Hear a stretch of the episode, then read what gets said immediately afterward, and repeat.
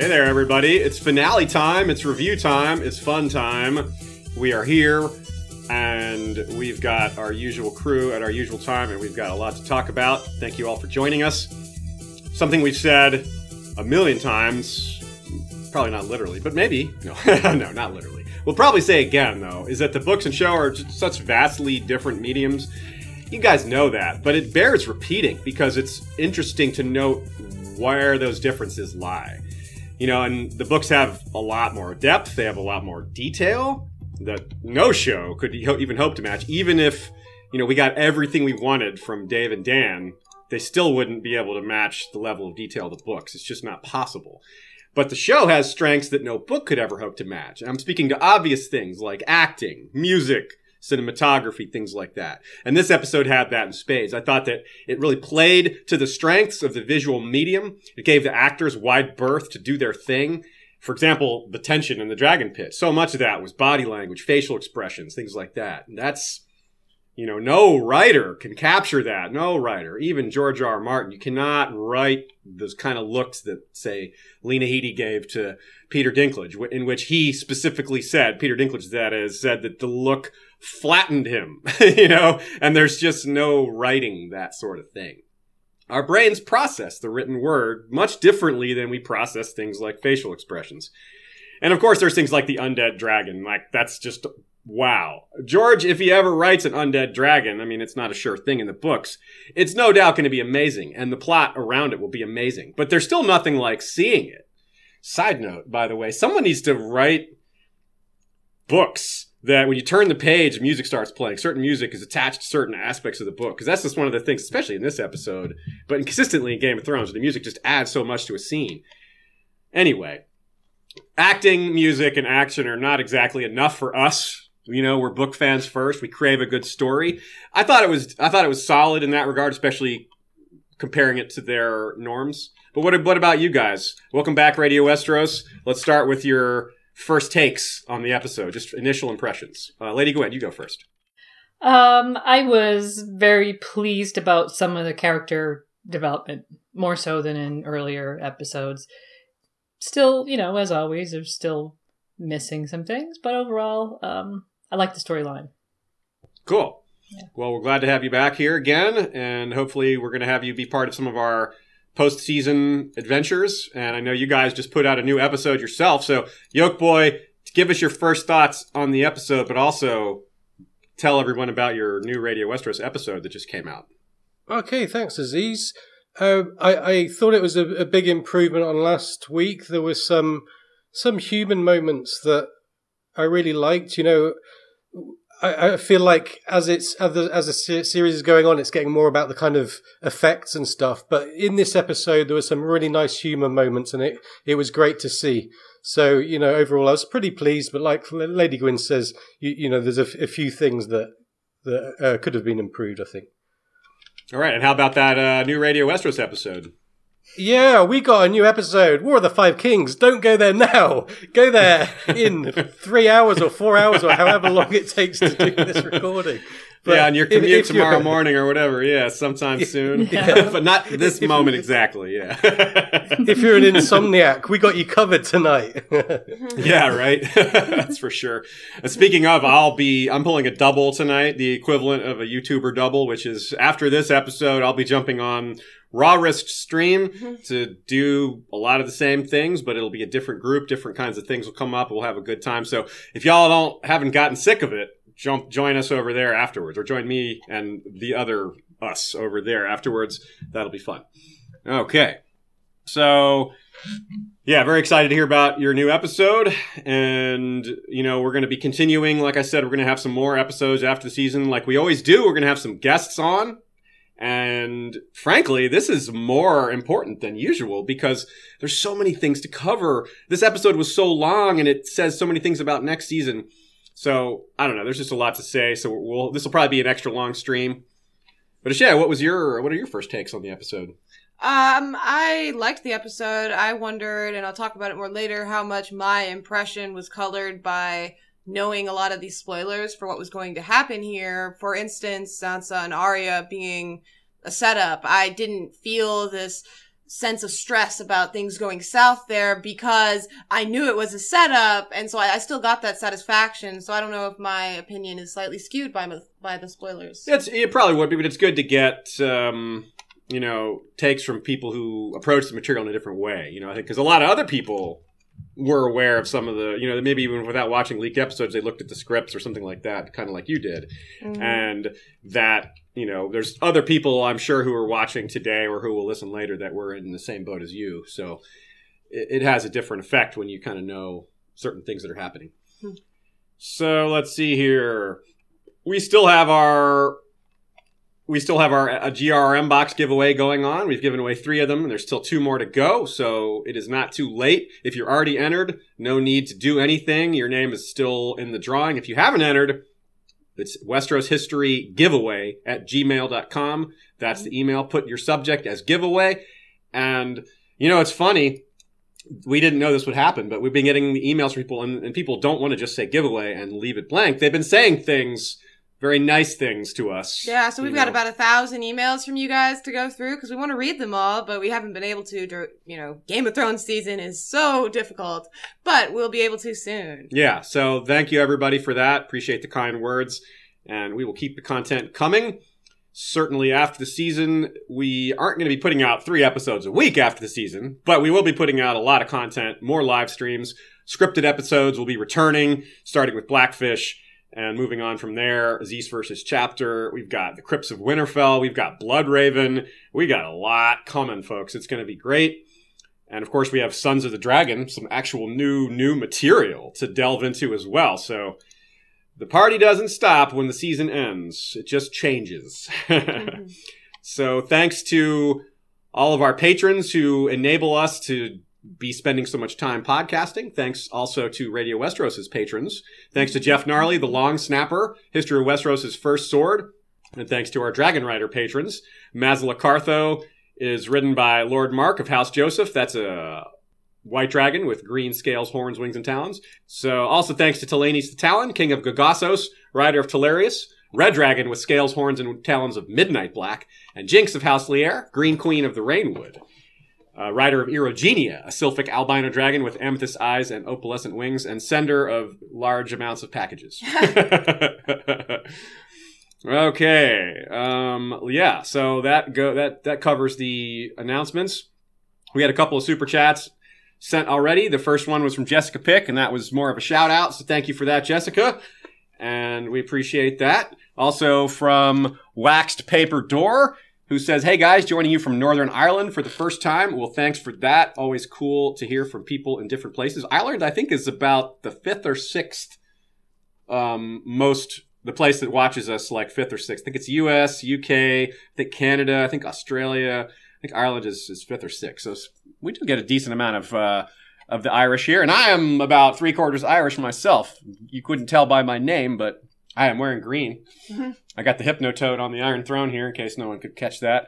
Uh, I, I, you know, Ashea's got this awesome Targ dress too, which you know Mhm. kind of makes me look like a schlub, but I always happen standing next to Ashea. Exactly. Yeah, exactly. anyway, the question continues from Wax Paper Door. Do you think Jaime's break with Cersei in the show more satisfying because it took so long from a book reader's point of view? And if not, why not? Well, it's it was glad it, it was kind of a relief because it looked like it wasn't going to ever happen. It was like, man, Jaime's just going to stick with her. So I don't know if it was more satisfying, but it was more relieving because you know, and, and of course it hasn't actually. It, it's kind of happened in the books. I mean, he burned the letter, but he hasn't totally gone against her yet. You know, so it's kind of unclear. Cersei isn't even aware that Jaime's you know didn't you know threw her letter in the fire and went off to look for Brienne. so, what about you guys? What do you think about um, this this moment? I know that uh, Lady Gwen in particular, you were perhaps the most frustrated of all of us about Jaime's arc, but Yeah, I had pretty much given up on on this ever happening. So it was, as you say, it was a relief. I'm very pleased. We'll see what happens next. Absolutely, yeah. It's it's it's a big deal, and this is one of those things, right? I've been talking about how there's we're going to focus on what just happened and not too much on what's coming because we've got more time to cover what's coming later. And there's so much of it. I mean, we could talk for two hours just on what Jaime might do in the north, how people might react to him, but the fact that he has a Valyrian steel blade that he's going north with, that if, you know, there's so much to say about that. But it's going to take us just, you know, this stream just to cover how it happened and, you know, let alone what's coming next. So, you know, this episode being so long is presenting us with some fun problems. Uh, super chat from Acre Frey. hmm You can read that. It says, "So you have three quarters of an iris wrist. you have three quarters of an reading. iris wristwatch. Just kidding. Hope you're prepping for a four-hour stream. Yeah, uh, it- it- this plus the raw stream after. I'll be streaming for a while. I think this one will probably not go longer than three hours. But hey, if we do, we do. It, it's possible. You hear that, Yoke Boy? Are you stoked? and yeah, we we got a thousand live viewers on Monday, which if you guys have been following our show only streams, that means we got Sean to dance, which actually happened. We have a video of it, and there's going to be a, a more full version later. That was the impromptu version that we posted. And Yoke Boy apparently is going to drink some Earl Grey tea if we get to 1,000 tonight, which is whoa, like that's whoa. That's far out. You know, I'm push. I'm pushing it. I, I think I'm a little bit. I'm a little bit more reserved than Sean. We are English over here, you know. We, Can- uh, but but I'm I'm for real. Shit just got real. Earl Grey, for real. This isn't Earl Black or Earl White because that's not how George R. R. Martin writes things. This is Earl Grey. I'll even put two tea bags in one cup just so you can all see me off my Slow down, man. This is Whoa. we cannot keep up with this. What do we have here? Another super chat. Super chat from Emma Smith. No question. I just realized I haven't actually attended the Book to Show stream live and wanted to show my appreciation for Radio Westeros too. Well, Yeah. thank you, Emma Smith. Thank you. Emma. That's right. Just in case y'all missed the earlier announcements, all super chat revenue is split 50-50 with Radio Westeros, so supporting the us supports them as well. So If Yoke Boy drinks the tea, he gets 75. Yeah, that's right. I mean, if he's going to put that much, if he's going to go that far, he's he only he's he's earned it, right? It's good. It'd be like compensation. yeah. Wow. If you're going to give you, if we're going to give you that much of a hangover, it may as well be worth your while. so the our after season live streams will at least the first couple will come at the usual times. Monday at 7 and wednesday at 6 those are of course our eastern standard time. And we'll be announcing who our guests are going to be over the next couple of days. So check our social media for that. Or just show up and be surprised.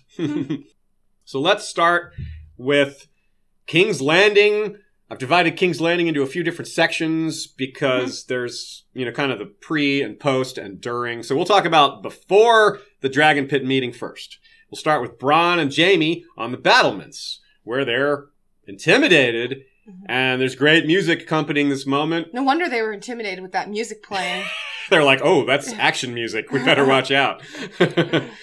and there was a funny, kind of a funny conversation that had a lot of serious undertones to it. You know, they were joking about it all comes down to penises or whatever. But really, but that was, that was kind of poignant. Like, why, what motivates people to fight for their family or for gold or just why do people do the things they do?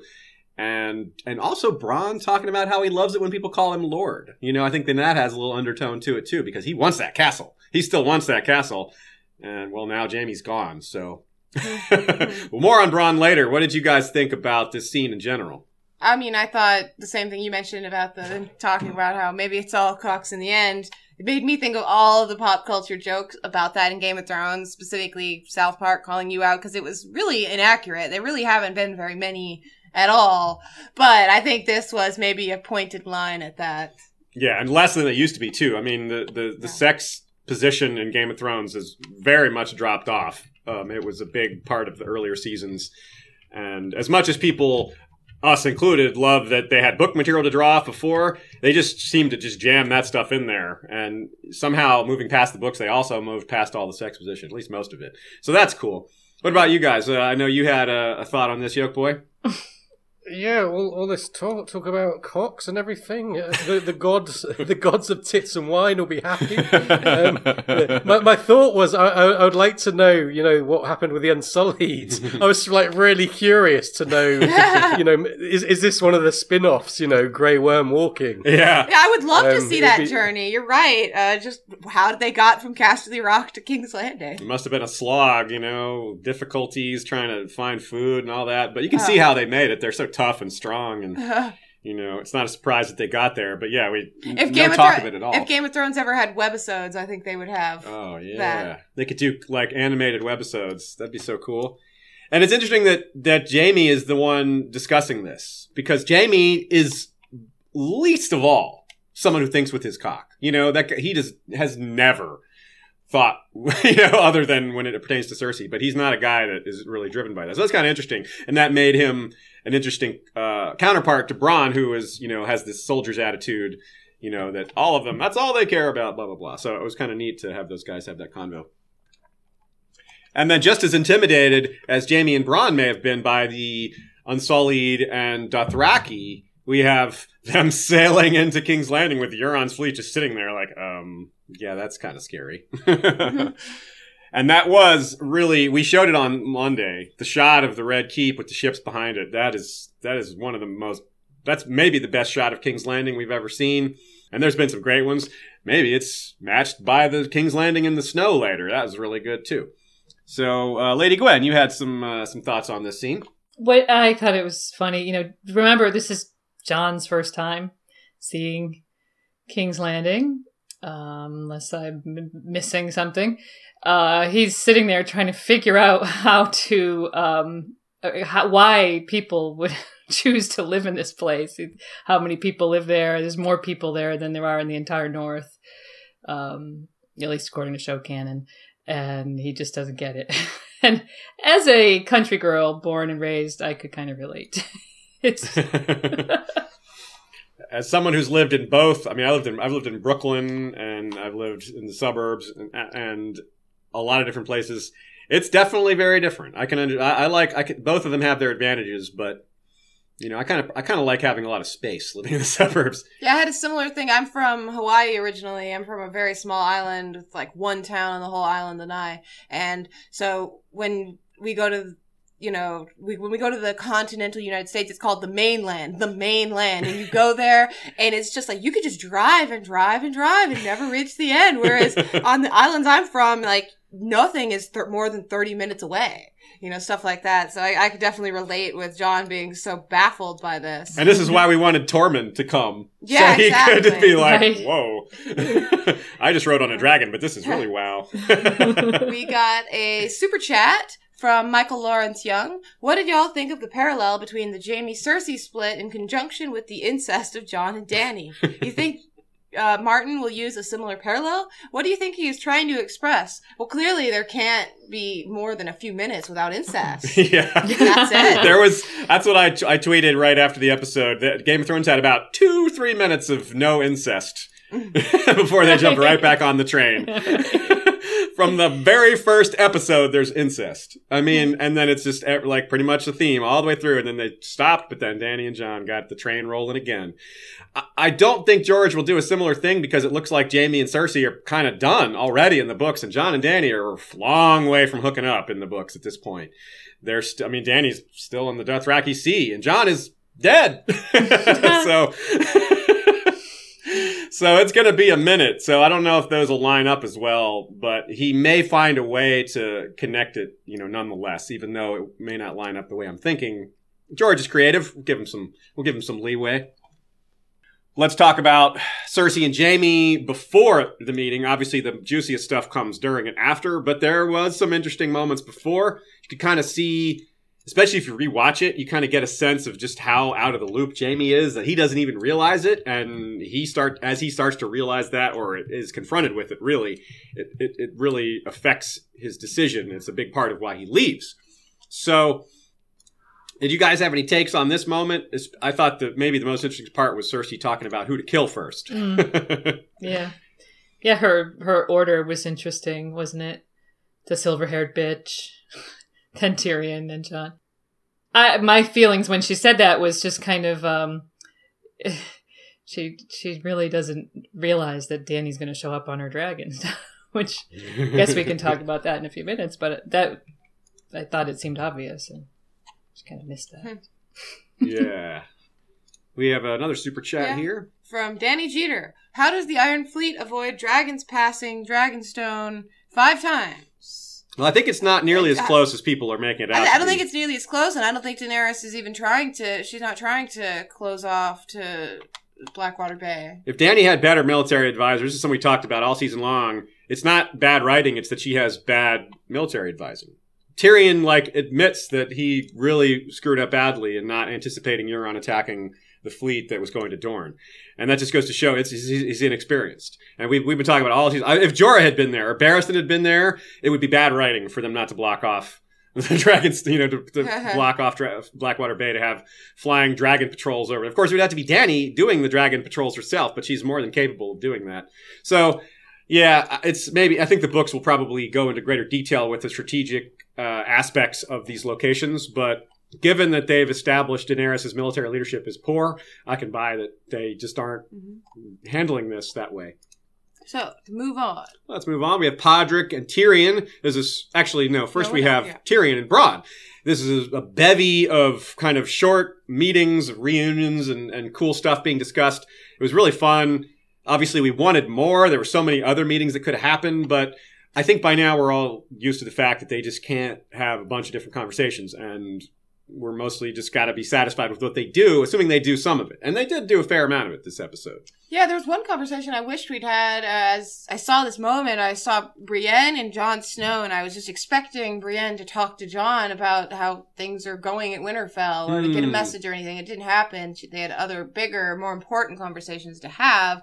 But I have to think they would have said something to each other. You wonder if that's because he did get send a letter back. Remember, as we saw, Mhm. that Bran was like, "No, I got a letter. It wasn't my greensight or whatever." to, to Sam, maybe Brienne was off screen. Would be the one that was like, "Hey, dude, you need to communicate back there." They're kind of waiting for you to to report back here.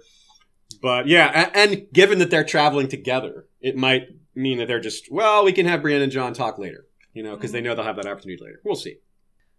Mm, we have a super chat from Laura B. I don't see a question here, Laura, but if you have one, I'll keep my eye out for it. Oh, we got another super chat, though. From Matt H. Shout out from Vermont. I've been listening to you guys forever, but have never caught the live show. Best Song of Ice and Fire content on the Weirwood net. That's Thank you, funny, Matt. Thank you. Uh, so are we on? We're now on Podrick and Tyrion, I think. And it was cool for them to. Well, no, I guess there's more to say about Bronn and Tyrion. He he brings up the. I love to hear that he brought up that I'll offer you twice. Remember, and now that Jaime is gone, you know, Bronn's already didn't like the idea of fighting dragons, and he was saying how in trouble they are. And now with Jaime gone, which is the only person that he can really count on to maybe ever give him a castle, and given the fact that Lena Headey and Jerome Flynn can't shoot scenes together because they hate each other in real life, I just everything seems to point towards Bronn either just leaving entirely or flipping sides to be with, you know, like a sellsword would, to, to flip to the winning side. But if he's aware that Cersei's got this planned betrayal, I don't know. What do you guys, what do you guys think about Bronn? Yeah, I think um, I think their opportunities with him are kind of wide open because you know they're so far off what we know about real Bronn. So I think probably he's going to go. You know, he's probably going to go off in search of Jaime or Tyrion or or something. Whatever is going to suit Bronn. Whatever is going to. Jaime really should have given him a heads up, huh? Right? If you guys think he's just going to go after him. Yeah. hey, babe. Hey, come with me. come with me, Bronn. Could use some help on the road. but more on that a bit later, because at this point in our coverage, Jaime is still hasn't left yet. So let's move on to um, Podrick and Tyrion, which was that was a really nice conversation. It was good that that happened, and it was good to see them on the same side again. You know, for a while they were on opposite sides, and it's cool that now they're not. That was good. Good to see him and, and Joe. Uh, not, I almost called him Joe Dempsie. I always get. I sometimes get Podrick and uh, Uh, and uh, Gendry confused. and now I'm forgetting Daniel uh, Portman. Daniel Portman, who I've met in real life, which is bizarre that I can't think of his name. And he really loved filming that scene too. He thought it was really good for their characters. Do you guys have any thoughts on Podrick and Tyrion? I guess I guess the scene kind of speaks for itself. Yeah. I, I, I, no, I don't. No, not really. no worries, no worries. Um, we have a super chat here. Uh, yeah, from Acre Frey. You can read that, as Aziz. Jon could get it up for Dany. Does that mean Ungregor could get it up for the Septa? Now, why did you have to Oh take my us there? That's why I let you read that one, Aziz. Well, those are different. We can at least say these are different types of re- resurrections. You know, one is the sort of sciency resurrection from Qyburn, and the other is more of a magical kind. So, I don't know. I hope not. I hope them. I hope he's the mountain that's limp. Yeah. Um, Uh, so yeah, more pleasant subject. Brandon Sandor. this is a much more pleasant subject. That's the closest we've ever seen to Sandor smiling, isn't it? I mean, he was smiling. He was he was straight up smiling. I think. I felt like his mouth was even, which maybe in his to him is a smile, but his eyes were smiling. I, that's that was to me that was the distinction. But obviously, your mileage may vary. Yokbo, what did you think? I I thought that their their chat earlier, I said there's a few kind of very human moments in, in, in the show this week that I really liked that kind of gave it an extra bit of sparkle. And this was one of them that I was referring to. It's just so nice to see this kind of, you know, a few minutes spent on slow paced characterization. I feel like it adds a lot to it that CGI can't. And seeing the Hound and Brienne talk about Arya and kind of reminiscing and, you know, agreeing that she's a, you know, well formed badass was was really satisfying for me. And uh, we see I see a great pun here in the chat. Um, Eves Calliart, uh, sorry if I said your name wrong, says res erection, huh? Oh, yes, good one. um, so yeah, so that's the setup for the scene. We get a lot of people chatting with each other while they're walking in. To And- the dragon pit. Of course, the dragon pit itself. right Yeah. now. Shay has pulled up this great image of the dragon pit, which is a good bit different from the books, but this is one of those things that, like, I will never complain about the locations they choose because they can't build a dragon pit in real life. You know, they got to go with real world locations and just make do. And this was an awesome location. This was really cool.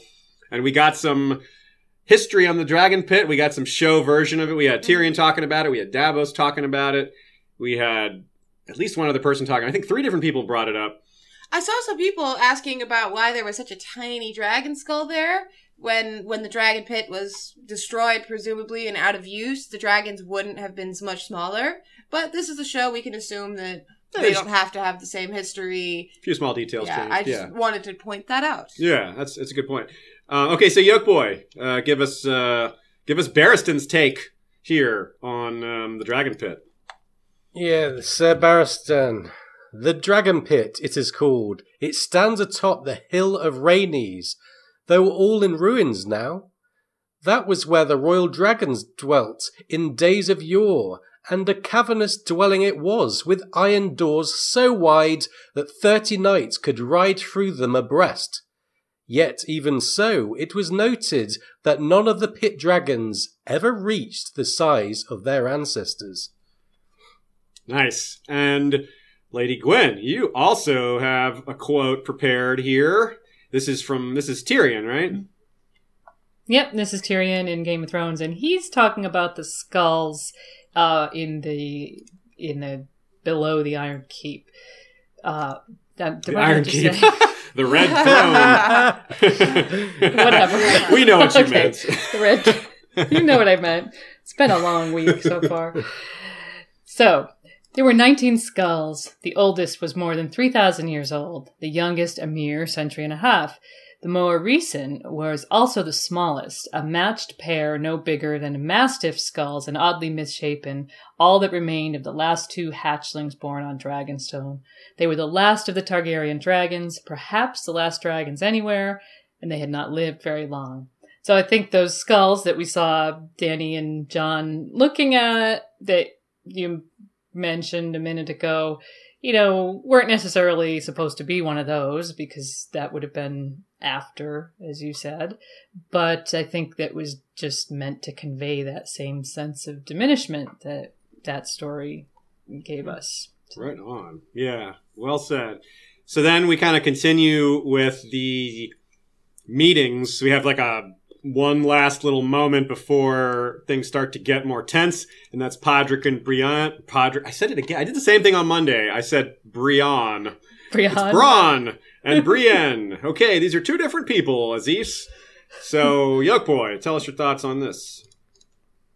You know, I would have really liked to see Bronn witness the wight because he's such a fantastic actor, and uh, I, I, feel like he he's been you know one of the strongest actors this season for sure in the earlier episodes, and I would have just loved to see his reaction. But as you alluded to, he he used to date um, Lena Headey, and they're contracted to, to not be in the same scenes. It's very restricting. So, as we were discussing earlier, it probably points to him leaving with Jaime.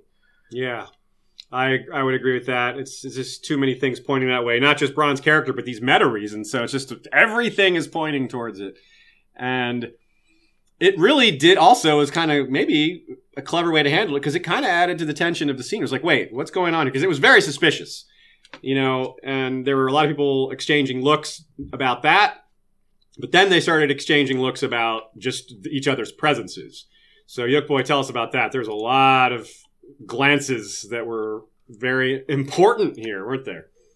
Yeah, I, I I read into these glances. I thought that the, the sequence was in a certain order for a reason. Um, there was the Brienne, Jaime, and Cersei.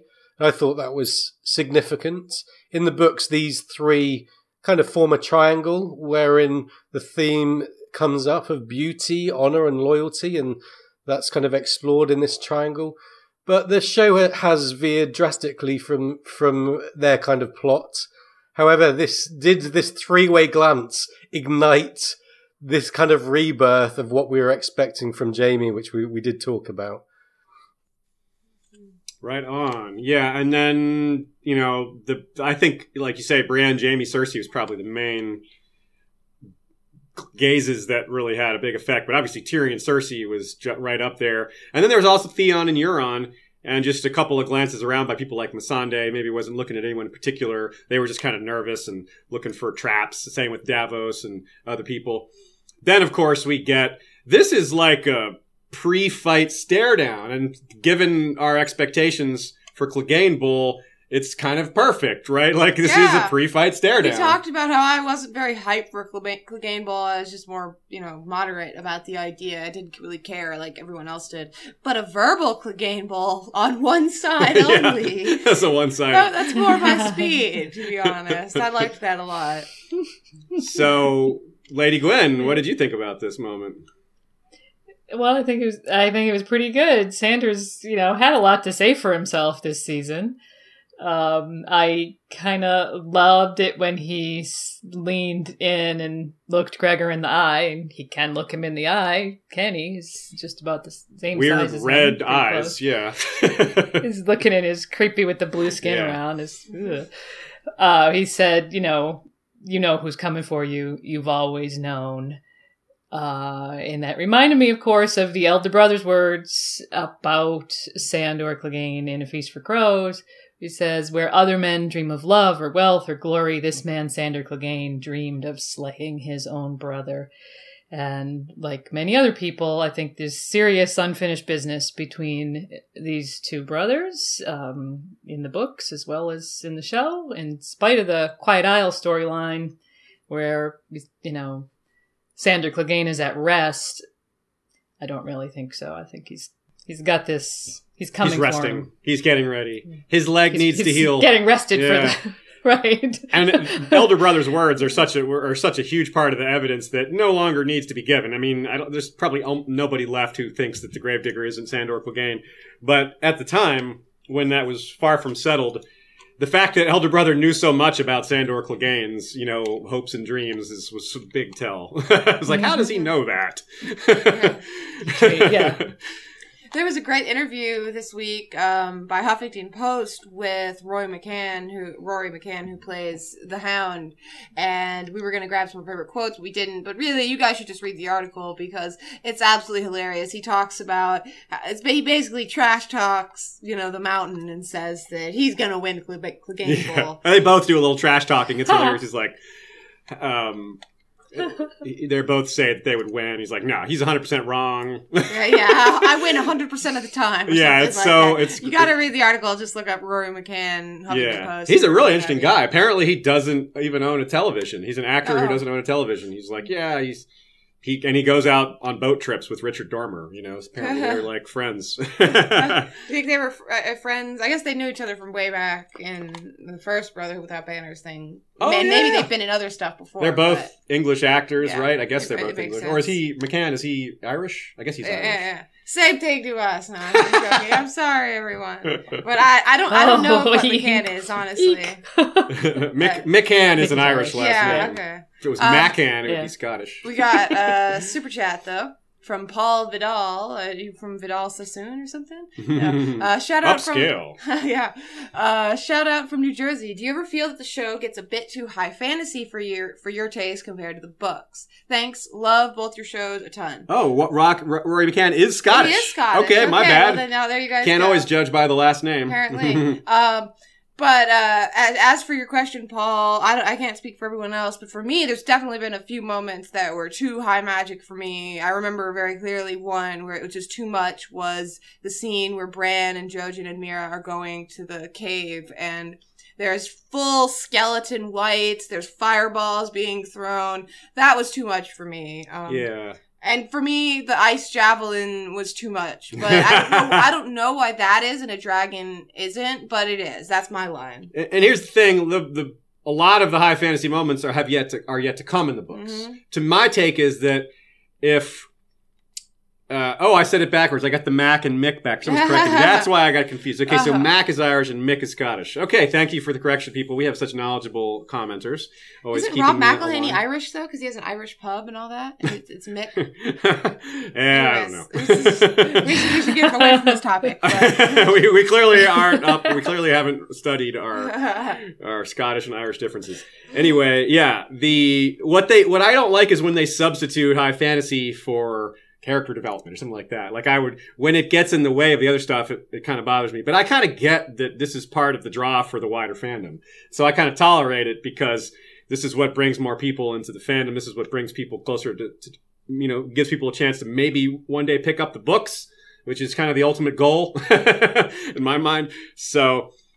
But really, the main thing to me is they just haven't gotten this far yet in the books. We don't. Maybe there will be. I kind of doubt the Night King is going to throw a lance to take out a dragon in the books. Yeah, I But there do. could be some pretty big high fantasy. I kind of doubt we're gonna have a Night King period in the books. Agreed, I, I don't know. It's possible we have some, you know, leader figure that comes out, but I don't know. I don't think We so. probably will have dragons fighting the dead, though, right? Yeah. In some form or fashion, and that is going to look pretty high fantasy.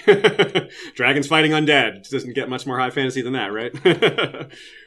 okay, so let's talk about uh, Dany's entrance. This is uh, a real power move. Yeah, she makes this huge entrance. I love it. Yeah, and behind the scenes, Lena Headey was talking about how her character hated it so much. She's like, here she comes with her big, powerful dragon. Cersei hates people who are more powerful than her. And then she's all young and beautiful. and she hates that. And she made everyone wait, which is a power move. She hates that. So there's just so much for her to hate. Mm. Yeah. Yeah. Uh, you know, in the uh, parlay between uh, Renly and Stannis, Renly made Stannis wait. So that is a point that George has made um, in the past about, you know, people using this little device to irritate their opponents. Um, I was surprised that Cersei didn't see this coming, like I alluded to. wait till Dany arrives, then come out. Yeah. When you hear the dragon yell, then start walking out. It's gonna be like uh, I don't know that old trope from different comedy shows or whatever, where there's two comedy actors, two actors in general, and one's I'm not leaving my trailer until so and so leaves their trailer. Uh, so and so says I'm not leaving my trailer until they. How do you get them both out of the trailer? I, I for one example would be 30 Rock. Jenna Maroney and J- Tracy Morgan constantly are trying to have this this status play. Big egos in a humorous setting. So we have before they can start talking. Tyrion comes out. He says it starts to talk, and Theon just, I mean Euron rather, just jumps in there and does his bit. He says he has Yara, but yeah. Does that mean that she's on Pyke or on his ship? Uh, I, you know, I'm call, not sure. yeah. It seems like safer maybe to have her on Pyke, maybe less safe. I could see an argument both ways. Certainly, if he's going to Essos to get the Golden Company, it makes more sense to me for Theon's plot to come into conflict with that, for him to go after Yara when she's with the Golden Company, rather than him going for Pyke. But if he went for Pyke, that makes it a lot easier. It's true, and and like you said, it, it he could have easily left her at Pyke when he was attacking Castle Rock. You know that was all the way around. So yeah, so that's kind of an open question at this point, and it'll be funny if Theon shows up to rescue someone who's not there. But uh, it also might make it easier. But more on that later. I really liked in this sequence they had this uh, bit with Tyrion asking Theon if he remembers what they discussed uh, about dwarf jokes, and so Theon says that Euron's wasn't very good, and Tyrion goes, "He explained it at the end. Never explain. Always ruins it." yeah, it was good. it I, I like that. I I will prefer. I prefer you know explaining the joke. I will explain a joke even if someone didn't get it. I I'm on Team Euron there. I guess. so then then there's some you know arguing and arguing and Tyrion's like hold on we got to show you this and this is where the whole plan of showing people a wight really pays off because it really is terrifying to see it you know even if you're just lying about it being terrifying like Euron the lie kind of worked because it's believable because it is terrifying you know and, and it's that thing that Tyrion brought up much earlier that you, your our brains aren't meant to handle these kind of problems you can't feel how you should feel when you hear that there's an army of the dead out there. You have to see it to really feel it and to make you take action. And that really played out for a lot of characters like Brienne and Jaime. And it had the impact on Cersei, but Cersei still didn't change her bottom line. What did you think here, uh, Yoke Boy? We'll start with you. Okay, so I, I just want to tell you about this this GIF that I saw today on the internet uh, when Sandor kicks over the crate. Someone had cut it with I think season four where Tyrion gets out of a crate, so it, it it looks like Sandor kicks the crate open and instead of a wight Tyrion like crawls out drunk, and, and then it cuts back it and everyone's kind of shocked like looking at Tyrion drunk. It's really funny. That's Two. Tyrions.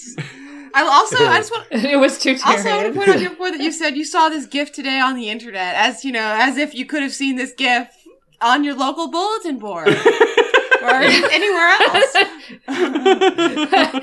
You- You're right. Yeah. Did you did you retweet the GIF, it- Yoke Boy? If people go to Radio Westeros, will they find it? Yeah, it's on our feed on, on, on this website called Twitter. If anyone's heard of that. cool. So anyone who wants to Okay, see okay. it, check that out.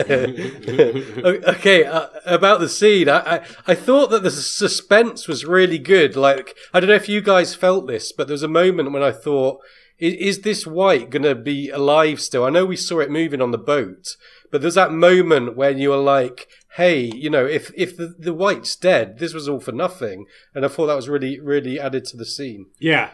I think they added some tension there. They they um actually in that scene on the boat they they focused on the the clasp on the um on the crate, and then they had this sort of significant interplay with Sandor and the guard who was supposed to be guarding the crate.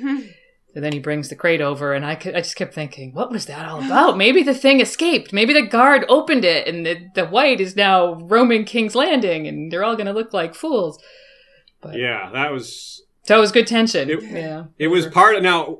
As we're thinking about the scene, it's important to remember that Cersei has planned to accept the armistice and backstab them f- before the armistice even began. That's why Euron Yeah. had his stuff all prepared. Like that is just very clear. So Cersei's terror.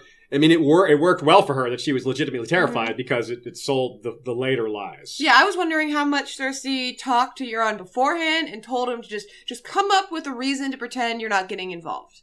Just whatever happens, that's what you say. He ha- and he came up with a very good one that is very believable that you want to get away from that thing. But clearly, she wasn't able to prep him to have that answer ready. Uh, Yeah. She didn't know it was coming. Yeah, exactly. And and and Cersei also it, it also has the effect of making Cersei look weaker because she just loses a major ally right in front of everybody. So it really sells that her position is weakened too when it actually isn't. Yeah. And so when she later says, "Okay, I'll fight with you guys," it, it it's more believable that she would because she's it looks like she's backed into a bigger corner than she really is. Hmm. So that hmm It's also made it's made more believable by the fact that he had just been made to look like a buffoon by Theon. that's true. So Yeah, their argument was also played into probably staged. Like they were like, "Yeah, get up there and cause a commotion. and I'll tell you to shut shut up." Yeah. and that way they'll think that there's already a little rift between us, and it sells what comes after that. So I think that was actually really clever the way the way they wrote the scene to make Euron walk away. Because I think really, if you rewatch it, you're like, oh, of course Euron's lying, but in the moment, it was a not, lot harder Which to pick that out. Which is part of why when I talked earlier about this was an episode where knowing some of the spoilers for things really changed my perspective, I think, because some of it seemed so obvious to me. Cersei smirking there, I'm like, she's not doing anything with them. And but I knew that in advance. yeah. So, So- we got a super chat from Acre Frey. Oh, cool. Do you guys think the Night King was watching the parlay through the wight due to the blue eyes? Um, this is something that Aziz and Sean talked a bit about on Monday. I don't think we'll go too into it except to see if Lady Gwen and Yokeboy think it's possible or agree. I was thinking that clearly one wight didn't um get destroyed when they killed the White Walker, so they clearly put a wight in a group with the rest that isn't by the same White Walker. It would make sense, I think, for that wight, for all of them to have a wight created by the Night King because he's unlikely to get destroyed. But I think it is possible that there's someone above that White Walker. Like that White Walker was third, you know, general, and someone else is above. And so maybe there's a different, a White Walker that looks through the eyes and tells the Night King what's up. But probably it's the Night King. I think he would be seeing this. I think so too. But also, before you guys jump in, I want to add one more thing, which is that it added something to. We had a discussion earlier about how active the dead are, like how much they can respond to stimulus on their own. Like because we talked about how Sandor goaded that one into attacking at the at the frozen lake. Well, this one's clearly not under direct control of any walker. Like they're not guiding its movement. It was just rea- it was like, ah, I'm angry. You're knocking on my box. The White Walker didn't like. Okay, let get really angry now. You know, it's not like commanding him to get do that. Like that just doesn't make any sense. So it Mm. shows you a little more about how independent they are, which is kind of neat. And but then we also have obviously the differences in wights because I mean we have Hun Gregor there, and he's basically it seems like a slave. He just does whatever they say, and, and even to the point where Sean was theorizing about the night about Gregor, you know, doing something of his own, you know. Uh, clashing with Cersei in some way, and I think I, I don't think we got to this, but we had you had some thoughts on this, this wight action, Lady Gwyn, with Qyburn. Is that right, or did That's you? Yoke Boy's thoughts. I Oh, Yoke Boy, my bad. Oh. Oops.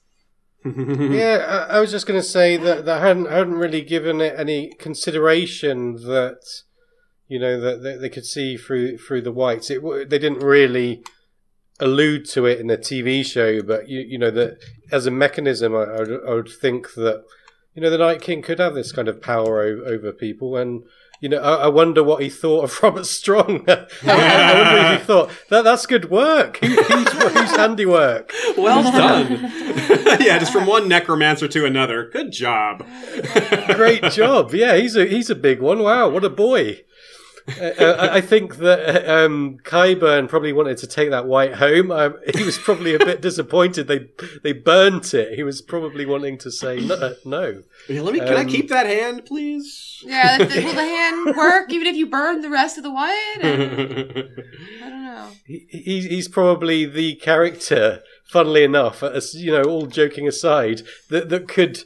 You know, facilitate taking down the Night King because he probably understands the magic, the, but he's just probably not interested. Qyburn would probably like to see all, all hell break loose. He's probably quite happy with what's going on. yeah. Um, we had a super chat. Yes, we do have a super chat. You can scroll down in general Z's because we're past this stuff because my mouse is slow. Okay, we have. But uh, oh. from Elon Stiritz, you people are my heroes. Do we know when the first three-eyed raven was created? And if so, does that limit how far back Bran can see in the past? No, and no, I don't think either. it would have to be, you know, past the traditional point of which the long night came, because if the timeline is remote is even close to accurate that we're given from myth and legend, then the White Walkers came out during the long night or because of the long night or alongside it. And at that point there wouldn't have been first men that were close to the children, you know, who were learning from them. It was before, you know, I would think that maybe after the pact is when this sort of thing started See, to develop. the thing is that I'm not sure about is whether Bran needs. Like, I think I think he could maybe see further back than when there was a three-eyed raven because we Mhm. see the creation of Night King, which is presumably when there wasn't a three-eyed raven, and all he really needs, I think, is a weirwood. Yeah. And he doesn't even always need a weirwood, apparently. I mean, he looked Yeah. back at Rhaegar Lyanna, you know, just sitting there by the fire. And it's not clear to me whether he was seeing Jon and Dany or if that was just interspersed or whether he was seeing anything there. I don't, I don't think true. he was, but they're That's out in the sea. And that's so. book canon. Bloodraven does tell Bran that in time you'll be able to look anywhere. You won't need the weirwoods. It's just it's just a matter of his powers growing. So him being by the fire versus being by the weirwood for something like that is doesn't really make a big difference. Hmm. Did you Right. guys have any t- takes on that? No, I, I would have just reiterate reiterated what you- you said about uh, Bloodraven saying that in time you can see beyond the tree, which now in hindsight allows Bran to be mobile, doesn't he? You know, as a character, he allows him to leave the cave and retain his powers. So, from a plot point of view, you understand you understand that. Oh yeah, it's a good point because that's, that's certainly a thing that people are wondering about. Bran leaving the cave was a small surprise for people, especially given the circumstances with Hodor's death and everything. That was made the whole thing a lot more shocking. A lot of book people, self included, like strongly entertained the theory that Bran would never leave Bloodraven's cave. But now, I doubt that the showrunners made all that up. So I'm guessing Mhm. Bran's going to end up in, in you know, south of the wall. In the I, books, I, I think I, I I think the convergence of the Starks just made too much sense. Hmm. the, the the way they came together, they all had a, all three of them had a new skill, and you know they had to refamiliarize and get to know each other. I think that that smacks of classic storytelling. Lady Gwyn's been telling me this for years. So nice. So, if we're back to the meeting in the dragon pit now, Cersei's plan, the part about asking Jon to kneel, this is also really important to consider in the light of Cersei planning to betray them all along. If she could get Jon, who she knows is a guy who doesn't break oaths, to agree to not attack Cersei, then that really fits into her plan really well because then she can go do what she wants. And hey, Jon's made a promise that he has to keep. Even though Cersei broke her promise, Jon won't break his just because Cersei broke hers, unless Cersei attacks Jon. Like if she were to attack him, he would, you know, that's that's a fair cop. But if she just goes attacking the South, and Jon agreed to not fight her, then he would hold to that, you know, as much as he would hate it. Um, so that was kind of clever of Cersei. It just didn't work out because he had already pledged himself to Dany. And uh, that was kind of why she got frustrated and walked off and maybe, you know, demanded more. So uh, that was, it's important to, to think of it in that light. And then, you know, then they, so she walks off. Brienne and Jaime have their moment where Brienne says something that's very shocking for her, F loyalty. And, and, and Jaime still at this point is, you know, being led by the nose. He doesn't, he's still, like Olenna said, has lost control of the situation. And he's like, yeah, what am I supposed to do about it? He says, and tell her what? So, Lady Gwen, what's your, what's your take on all this? Well, it has to do with the whole Brienne and Jaime and Cersei triangle. Um, you know, in um, Dance with Dragons, which Cersei has, well, actually, this is going back to Feast, where Cersei has sent for Jaime um, while she's imprisoned. She's received no reply from him whatsoever, and we could probably in a couple minutes talk about his lack of reply. But when um, she's told that he's gone off with someone, she her she's kind of mystified. She says, "A woman? What woman? Where did they go?" No one knows. We've had no further word of him. The woman may have been the Evenstar's daughter, Lady Brienne, and then it's kind of just left at that. I think that's while she's in prison, and then later when she's back at the Red Keep. See, I said it right that time she thinks uh, she thinks ja- uh, Jaime's sword hand was gone, and so was he. Vanished with the woman Brienne somewhere in the Riverlands. So she's still kind of mystified as to why Jaime has wandered off with this woman that she she doesn't know much about, except that she thinks she's a great big ugly, shambling creature. I think is the way. to yes, So, of course, yeah, Cersei would judge her like pretty that. much yeah, exactly. Yes. Um, our co-writer Joe Buckley suggests that this was a bit like Tormund and Jon. Tormund planted the seed in Jon's head about pride and kneeling, and that ended up playing out. And just like this moment, Brienne plants the seed in Jaime about what really matters, about loyalty, and then that ends up, well, in a sense, loyalty. in this case, Brienne or Jaime's loyalty goes to you know the, the living instead of his family. But still, it's a for, it's a it's a, certainly a thing about loyalty and where you uh, prioritize. hmm We got a super chat from Michelle Carey. Uh, comment on sanguinicity. Dany and Jon are actually closer genetically than normal aunt and aunt and nephew because of the inbreeding in the Targ family tree. That's That a good is point. correct. Yes. That is a good point. That is a very good point. Yes, Rhaegar's line had several, you know, generations in a row of inbreeding without without pause. Like there are a lot of non-Targaryens in the Targ family tree, but starting with um, Aegon the Fifth, everyone after Aegon the Fifth was um, an incest marriage for like four generations. That said, it's not like the characters in World will know that their aunt nephew relationship is grosser than another one. Yes. I, I, I don't. They don't know those. They don't have all the science Yeah. backing up these uh, these arguments here. Yeah. but that's a good that is a good point that I don't think any of us even considered. Which and we have considered this blood the closeness of the bloodline. So good catch there. Thanks from Australia there, Michelle. All right, so Tyrion and Cersei's meeting. This one is fraught with controversy and theorizing. There's a lot of unknown here because of how the scene ends. It ends kind of abruptly, and people there's a lot of theorizing what happens after. is. But let's start at the beginning. Tyrion loved her children. That's a really you know her his nephews and nephews and niece. Well, loved, he, he didn't love loved his nephew and niece, not Yeah. his nephews. He I wouldn't only loved it's one of them, yes. plural there. But I think Cersei does know the truth of truth of this, and I mean, it's not like Tyrion claims he loves Joffrey either. He said he, he's talking about Tommen and Myrcella, and I, she knows she can see how many afternoons he spent with them, talking to them, and and trying to protect them and all that. And Cersei's arguments were interesting. He made Tyrion made some of the same arguments he made to Jaime. He said, "Look, it was him or me. Our father was going to kill me, even though he knew I was innocent. What is up with that?" So she's like, "It doesn't matter. You killing him is wrecked our family. It it, it was too much of a blow. It, it's the reason Tom and and Myrcella died. It doesn't matter if it wasn't justified, because the bottom line is that my kids are dead because of it. And that's a very interesting." point of view and, And I think that it's not just know that; it's the bottom line. My kids are dead, and our house seems doomed. Yeah.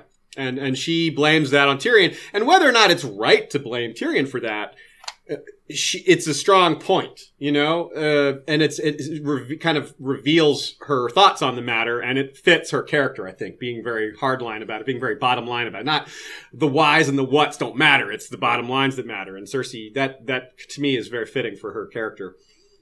Um, so, Lady Gwen, uh, give us your thoughts here because Tyrion would know that this child is Jaime's. Um, so that Mhm. really has a big effect. And one of the big theories here is that some sort of arrangement was made, perhaps with involving that child. So let's get your thoughts first. This is a this is a big one. Yeah, I mean, I think it's it's not surprising coming so close to that discussion about Tommen and Myrcella and the this pregnancy reveal uh, that- people would wonder what Tyrion's reaction was in the part that plays out off kind of off camera, what was said, if there was some sort of secret bargaining or deal or betrayal or or whatnot going on. I tend to think that Cersei played Tyrion just as much as she played Jaime because I think Yeah. Cersei's for Cersei. I totally agree. That all that was theater. You know, she was just. But the thing is, she was. It was theater because she wanted to get something more out of them. You know, she's like, well, I'm going to end up agreeing to this because that's what I. That's how I'm going to fool them all. I'm going to agree to this deal. But she got to act like she was aggrieved at Jon's, you know, not kneeling because she was kind of counting on that, and that part fell through. So, still, even if it wasn't, you know, the big popular theory is that Tyrion told Cersei that since Dany can't have kids, that Jaime or that Jaime and Cersei's kid would, could be the heir to to both kingdoms. Yeah. There's a lot of problems with that theory, though. I absolutely think it, it's possible. Um, the problems with the theory are well, there's a lot of them. One, this would mean that Tyrion outed Dany's inability to have kids. Yeah, that is not public knowledge. No, and that's something that Cersei would use in a in a you know propaganda campaign Yeah. easily. Big. So that's a big part of this that's hard to swallow. Second of all, um, it's just fraught with peril. Both sides would know that this kid is sure no sure thing from being you know making it to birth and surviving the cradle. This is Westeros after all. This is a pre First World Society where infants die frequently, even ones with you know royal kids with great medical care. You know, relatively great medical care. So. I, I, I'm not really sure what to think because I don't really buy this arrangement of Tyrion saying that the, that the heir, you know, because first of all, Tyrion doesn't have that authority either. Daenerys would never go for that, especially not, you know, after the fact. She'd be furious if Tyrion made this arrangement without her knowledge, and and Cersei would know that Tyrion doesn't have that authority. So, uh, so on one hand, he had to offer something, or he had to say something more to get her to come back out, even though she was going to come back out anyway. So it's confusing. Um, but uh, I'm still down on the he's giving, you know, naming their child that child heir. Uh, do you guys have any other thoughts on this? Any other ways this could play out, or any just takes on this situation in general? Because it's it's one of the things we've gotten the most questions about. Are we, are we presuming that Tyrion would be promised Casterly Rock in this scenario? Uh, I guess it would there would be some extension that. If it's see that there's this is part of why it's confusing because there's multiple possibilities. There's possibility that Jan- Tyrion didn't betray Dany other than revealing the, you know, her inability to have kids. Agreeing for for their, that kid to have the be the the heir to both kingdoms isn't necessarily a betrayal. It might just be a sensible solution, a compromise. Like you But- said, lie, lie. but it could be a full turn where he's like, okay, I'm back with House Lannister. I need something, you know, Casterly Rock can be that something. So that's there's multiple. Like it could be a a, a part of a, a backhanded move by Tyrion, or it could be a full betrayal, and it's it's really unclear which. I really don't think. I really have a hard time thinking it's a full betrayal though, because Tyrion was very adamant with everybody. He's like, yeah, of course. Cersei's going to betray us all. You know, before the meeting, he was very clear about that in episode six, which was kind of a relief for all of us to hear that. He's like, why is Tyrion trusting Cersei? Well, he doesn't. So, uh, how Yeah, is he going to trust her I'm to gonna be fulfill honest. this? What I was going to say is, I just am down on the idea that there was any backdoor planning here at all. yeah, some, what I thought. there had to be something for Cersei to come back out, but it doesn't have to be something this big. You know, it could be something smaller. Yeah, I don't know. For wait for her to come back out. She was like, "I'm not doing the deal." Yeah, And then she came back out and said, I "I will do the deal." I think her plan is to like try, to try to convince them. She has to make it be convincing. Oh no, I agree, but something still there has to be a convincing reason for her to come back out. What changed her mind? Because to, Tyr- to everybody else was sitting there, she told Tyrion, "I'm not coming back I think out." she thought about. I think. I think the point is that she had this conversation with Tyrion. They got personal for a minute. Cersei thought about the realities of things, and that's what she. She didn't really, but that's what she wants them to think. yeah, She all she needed was time. She didn't need a concrete reason. I think she just needed time because she couldn't just do it right away. yeah. So I don't think anything had to have happened. It could be that simple. Yeah, I agree. I agree. That's that's a possibility. It, it could be just. It could be anywhere from that simple to some sort of secret deal to a full betrayal to anything. A super chat from Meredith Glassberg. By letting him know she's pregnant, Cersei's giving Tyrion some things uh, to leverage in negotiations. Yeah, basically that's you know because behind the see this is actually this is an important detail. The behind the episode reveals that Cersei conned Tyrion with the pregnancy thing. He thought that he figured it out, but she intentionally touched her belly to telegraph that so that he would figure it out. To think that he figured out something that he was she was actually intending to communicate. And I think that's smart for a few reasons. But one, I think it, it knowing that she has a baby means he's more likely to believe that she's softened towards things, and it means that he's more likely to soften towards her and deal with her a little more kindly. Yes, I agree. I agree. So everything makes sense in the context of Cersei stalling, or maybe maybe to try to get a better deal out of everything. But the better deal isn't necessary because all she really wants is for those all those other armies to go north and get busy, so she can do her thing while they're busy. And that's and as far as it, everything looks, that is going to happen. Cersei's plan is going to at least work early on. Hmm. Okay. Let us uh, do some mid roll shout outs, and then we'll talk about the after meeting and the rest of the episode. So let's see. It is time for our Ironborn shout outs this time. We got a couple of new ones in there. Thanks to Our Ironborn captains leading off is Kathleen the Ruthless, captain of the Night Terror. Their motto, don't fall asleep. Black Matos Stormrider, captain of the Rusted Hinge. Rebea, Lady of Waves, is captain of the Iron Shadowcat. Tusk Shield, Breaker captain of Kraken's Fury. Oisian the Wanderer is captain of Naga's Living Flame. Sir Selvus Redblade of White Harbor is captain of Trident of the North. Lord Chucklaws is captain of the Drummond Nightblood, destroyer of evil. Mad Zack is captain of the Red Wake. Heron Burntbeard is captain of Smoking Narwhal. John Gregor is captain of the Fist of the Drowned God. Kari's Farwind is called Steel Speaker, Oracle of Lonely Night. Ha! Lonely Light, that is, sorry. And the motto is The Eyes in the Waves. Sir Kiaran, or sorry, Sir, nah. Sir Kiaran of Lonely Light is, oh, sorry, that's Kiran of Lonely Light, Scourge of the Sunset Sea, Captain of Naga's Breath, a Droman armed with siphons of wildfire. And finally, Eileen, Archer Queen, Captain of the Border Collie. That's pretty cool. We also have our Blood Riders, who deserve their shout out as well. That is Koholkoi, Master of the Bow, called Sun Piercer. Vorsaki, wielder of a Valyrian steel arak with a dragon bone hilt. And Stefania, first named Kalaki, Blood Rider, wielder of the Orvik Key Vorsa, which means Whip of Fire in Dothraki. And also thanks to Casey of House Chickawawa from Tormund's Giant's Wang, our love is forever. Right on, right on. Now, again, this season has been full of references to the books, and with so much happening and so much referring to the past, it's easy to get book and show canon crossed over. And with so much time between now and the next season, and who knows when The Winds of Winter will be out, I highly recommend a reread. It's always a great thing to do after the season to kind of get everything straight again. And for that, I recommend audible.com. Two free downloads with the trial, and that trial is free. So you can keep the trial if you like it, start getting the rest of the books on Audible because you get free ones with your subscription. But if you don't like it, just keep the two free books and be done with it. You know, you don't have to spend any money. Go to historyofwesteros.com. The audible.com links are over there on the right. And uh, if that's a fit for you, great, because it really is for me. I, I was listening to The World of Ice and Fire today on Audible. So Hmm. there you go. All right. Let us move on. How about King's Landing post the meeting? This is Jaime and Cersei. So, God, Cersei's just so rude here. Like, you're the stupidest Lannister. She's like basically not. She's basically like proud of herself for doing such a good job on tricking everybody, but then acting like Jaime's an idiot for not figuring it out, even though she did such a good job tricking everybody. That's hilarious.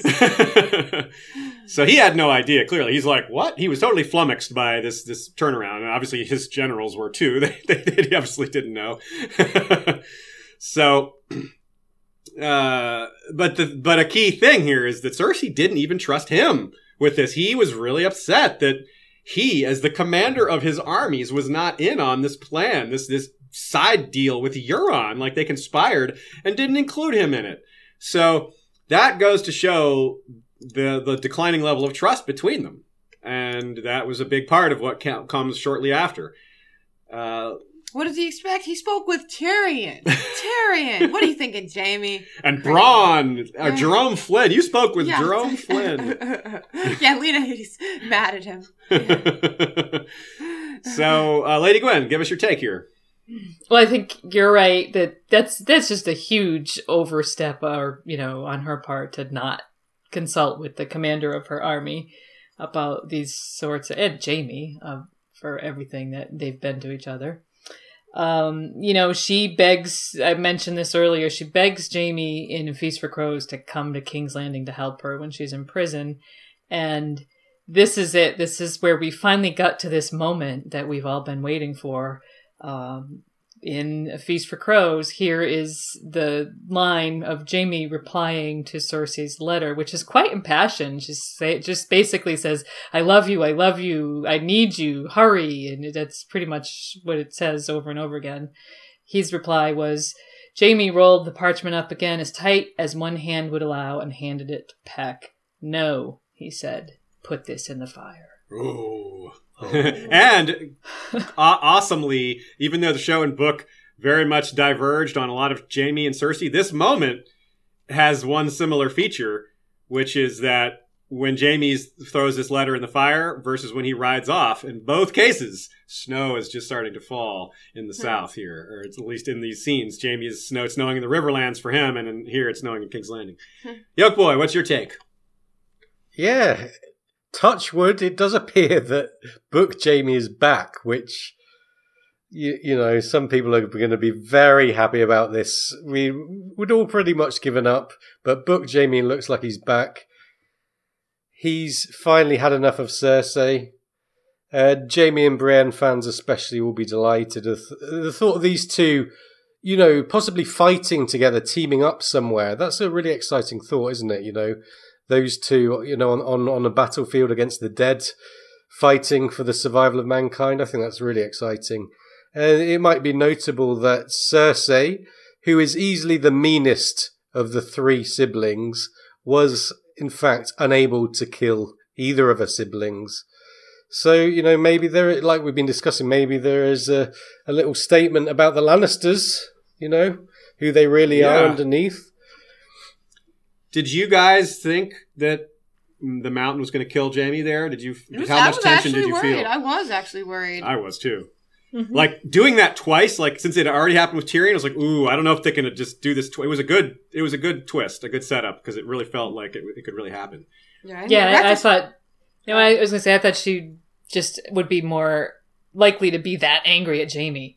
Mhm. You know, Yeah. the but she their love was that much greater that the betrayal would be that much more. That it Yeah, was- Mhm. because killing Tyrion ruins her whole plan. That ruins her plan of laying low while everyone goes north and then backstabbing them. That ru- if you just kill the hand of the queen, like so much for that, you know. But Jaime killing Jaime is just that doesn't. The Northerners don't care about that. They'll be like, really? And, in, and in fact, that keeps Jaime from outing her plan to them because that's where he's going. he knows about Euron. So, yeah. so there's that. But I will say, J- Cersei was nice enough not to kill her brother, and he still abandoned his children, his child. He had already been an absent father for Joffrey, Tommen, Myrcella, and now whatever this little baby is. I don't, I don't think he sees himself as abandoning her permanently. You know what I mean? No, I know you're just joking, but Yeah. it's like he might. I think in his mind he can re- he can reconcile with Cersei later. Yeah, I, I agree. I, I would agree with that. But uh, we'll see about that. Now, a good catch that was Oh, made by one of our. point right here from Bernadette the Burt. Jaime has to go north and face Bran. Oh, Great catch. I didn't even think about I that. mean, this is such. See, this is why I said that there. If we were just to talk about Jaime going north, we could fill an entire episode. So this is why we're going to have plenty to talk about in the off season.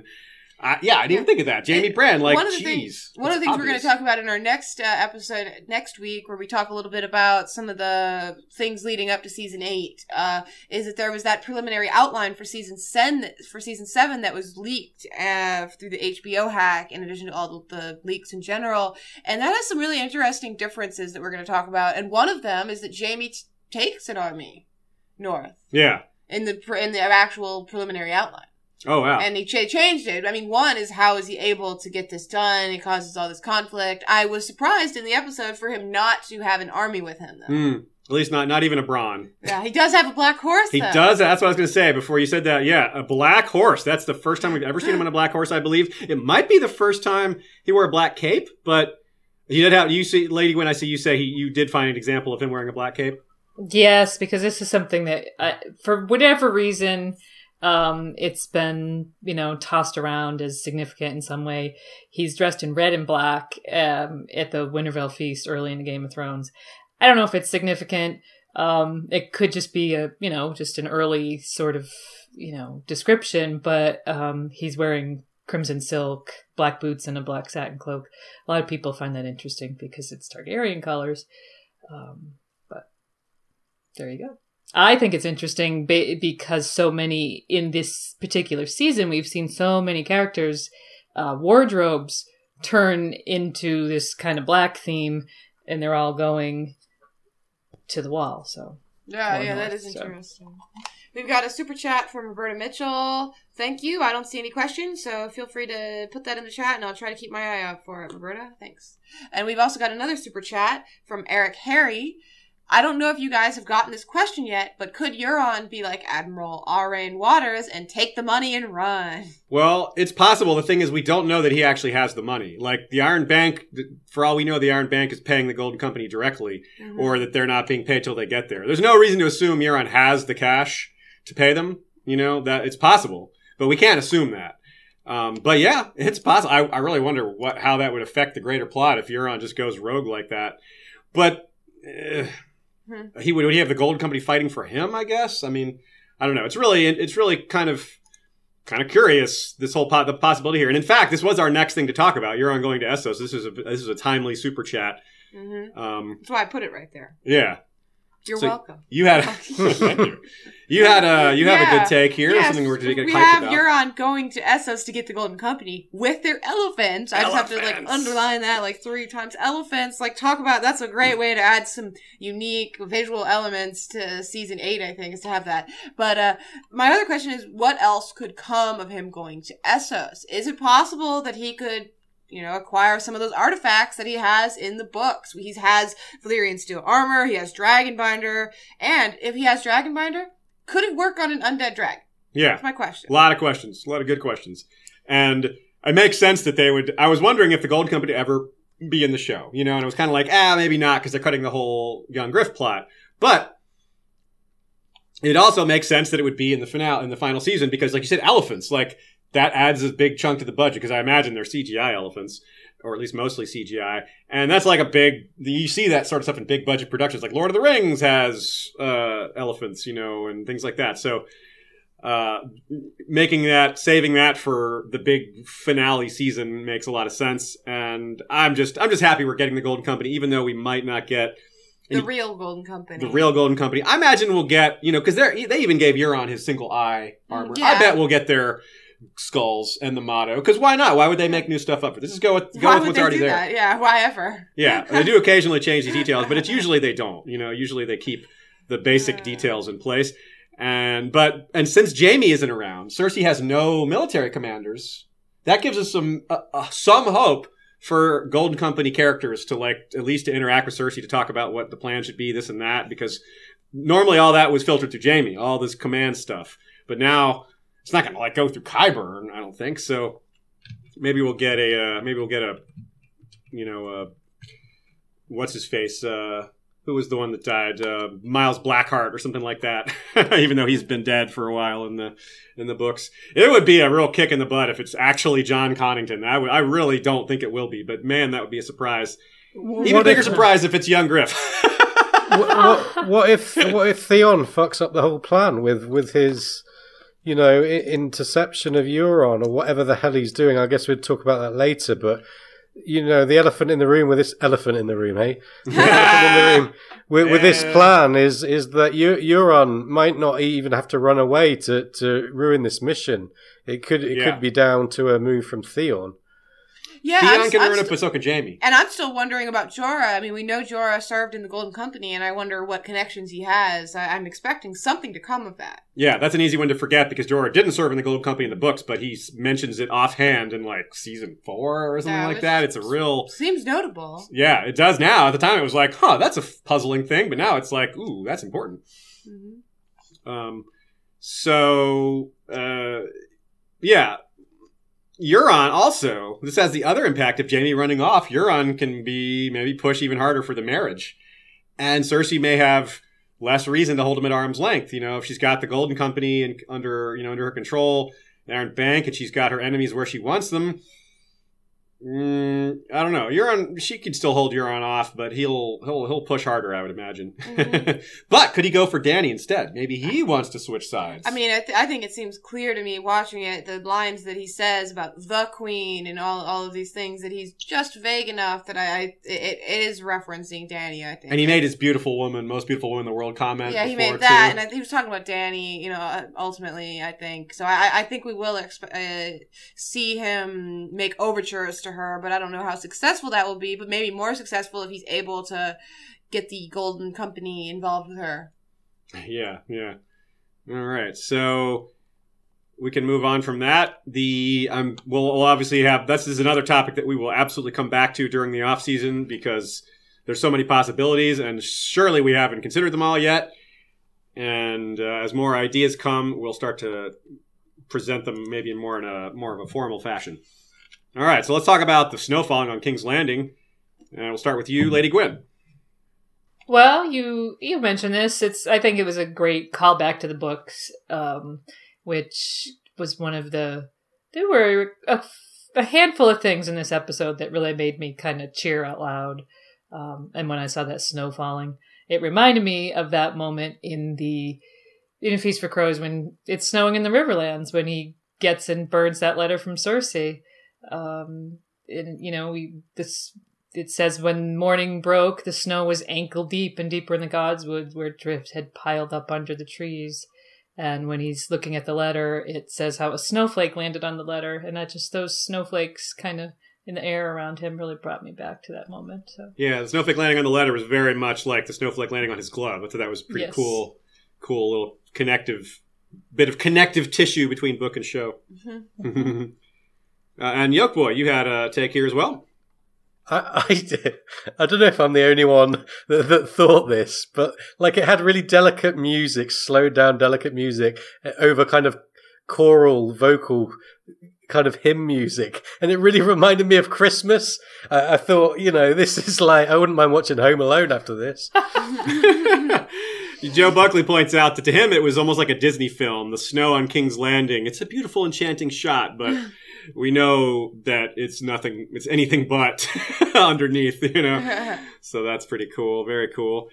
Um, let's go to Dragonstone. This was kind of curious because this is a, a bit of a missed prediction here.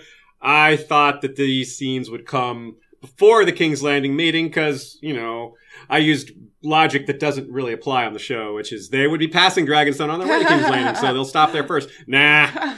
The harshest diseases ever been. I No. used logic. Is that what you meant? It's just out of context. I used logic that they wouldn't have used on the show. But they actually did stop at Dragonstone because that's how where all the house did Masande joined the group and all that. But they just didn't have scenes there. yeah, that's that's me being harsh. My version of it. But we had a great moment here, and, and d- despite the, all this, it was still a this Jon Theon scene was uh, pretty strong. Stark e- plus and Greyjoy equals Stark and Targaryen. And Jon was kind of talking to Theon, but he was also kind of talking to himself unknowingly, you know. And uh, God, this is some sort of Lady Dustin stuff that got in here, didn't it? You know, with the uh, identity. on, on Monday's stream Aziz did this whole thing. So now look, I'm, I'm Jon and right here, Targaryen with a Stark on top. Get it? Oh, That's all I Oh, wanted to do. But he did, he did the one with the oh. Greyjoy too before. gotta wear many different hats. So yeah, Lady Gwen, tell us what you thought about this. Yeah, well, you just mentioned Lady Dustin. You know, when Theon goes down into the crypts at Winterfell with Barbrey Dustin in A Dance with Dragons, she kind of calls him out. Um, you know, here he is thinking all the things that he's done. You know, pretending to kill Bran and Rickon, taking Winterfell, burning it. It's probably indicative of him hating the Starks, right? But she nails it right on and says, "Why do you love the Starks?" And um, his answer is just, I wanted to be one of them. And so, you know, this scene with him and Jon really brought me back to that. And I, I love the fact that Jon was able to, um, you know, kind of absolve him as much as he could um, for that, that struggle that he's had internally for so long. It was it was great to see, wasn't it? I, I thought this was a really huge moment for Jon and Theon, and one of the, the human moments I, I was talking about earlier.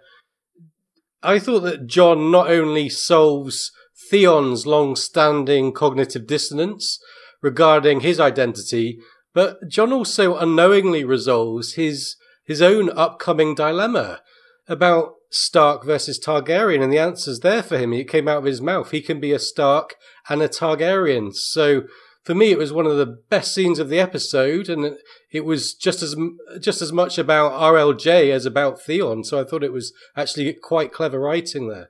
Yeah, and they didn't rush through it either. A lot of these connections, these reunions, these moments, we're happy we get them, but they're we wish they were a little longer. This one was not cut short. This one was like thorough and full, and it didn't. It wasn't like they rushed past all the points. So that was that made it extra good. And it's it's also touches on Jon's kind of recurring theme of forgiveness. He Jon will forgive anyone as long as they're not impeding the Great War's progress. So like Olly, sorry, you're dead, but doesn't matter what Theon did because he's on the right side Huh. now, and that's just. But Jon is very much looking at the bottom line here. He's like, look, if you're helping with the Great War, I don't care what you did. He's still not quite as nice to him as he as you know maybe he was to Jorah, who did something poor as well. I agree. For example, he says, uh, you know, there's this great talk they have about wanting to do the right thing, you know, and, and Jon obviously feels like he's made a lot of mistakes over the years. So I think he could relate to that. And so Theon says, I've done plenty, I I mean, sorry, Jon says, I've done plenty of things I regret.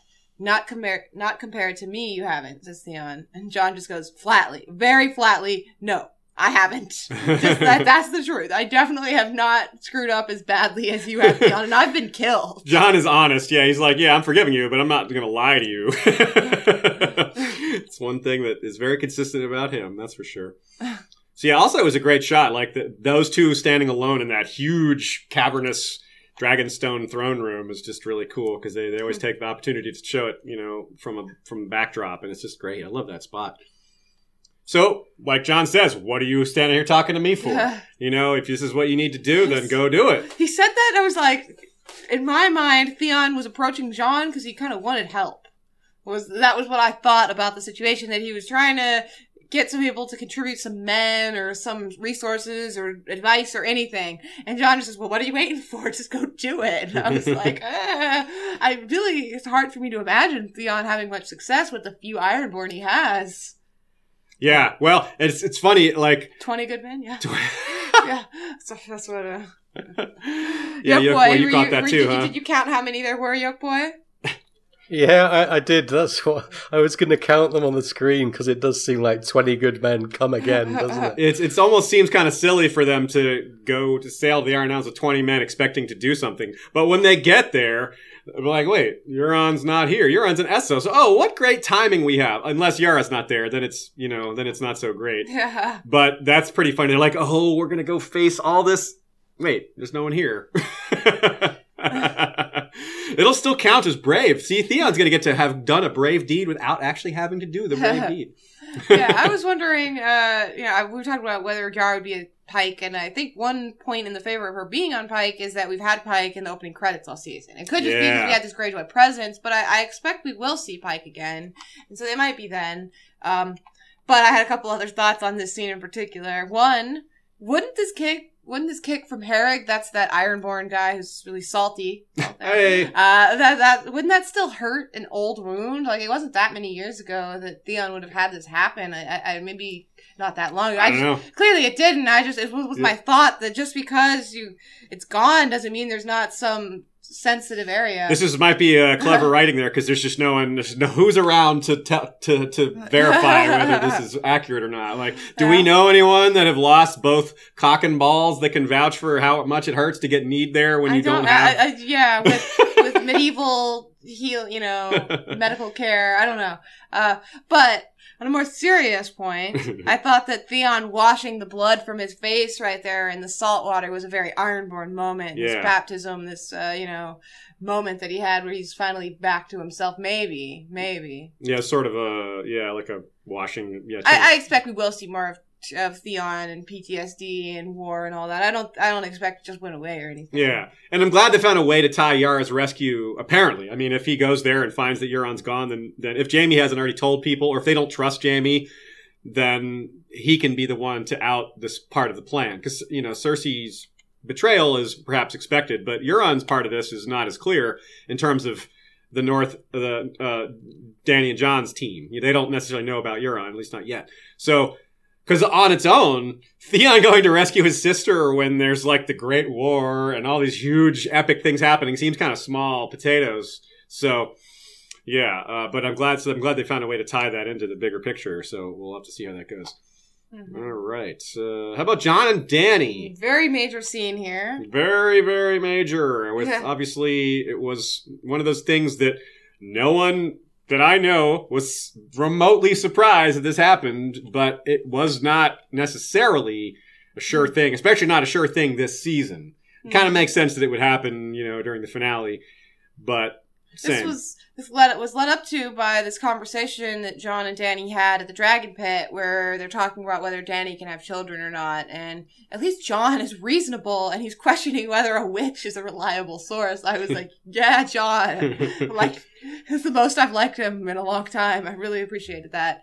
But something else that's notable that I didn't actually realize myself, Adam uh, Whitehead, Adam Whitehead um, from Atlas of Ice and Fire and all that, he pointed out that Mirri never says the children or womb part of the prophecy in the show. Um, back when that happened, I went back and watched the scene and she just doesn't say it.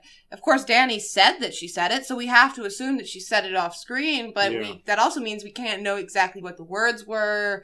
It's, it's an awkward thing for anything to happen off screen like that. yeah, it's a weird continuity error, but it's still canon because Dany says that it was said. You know, Yeah. it's, it's awkward. We can we have to assume it happened off screen, even though the prophecy was said while we were all watching. So maybe it was just he can we can assume that she said it was for a different reason. Maybe it wasn't prophecy related. She could say, "Oh, you give a child bear a child like that, a, a monstrous baby, then you're not going to have any more kids after that." You know, that maybe it's more of a scientific quote reason. Either way, it's awkward and that's being nice. But still, this is what we have, and she believes it to be true. It may or may not be true. It's being brought up. Jon's questioning it, so mm-hmm. it's still a thing. We just it- Yeah. it's just kind of hard to figure because it's so presented so awkwardly. the sex scene between Do- Jenny and Jon, I'll tell you, I, I promised one person I was going to have an image of it, but then I realized I didn't want us to get flagged for having anything inappropriate at all. But uh, uh, no, two notable things about it to me are one is that Dany isn't sexualized at all. We see Jon nude, but not Dany really much at all.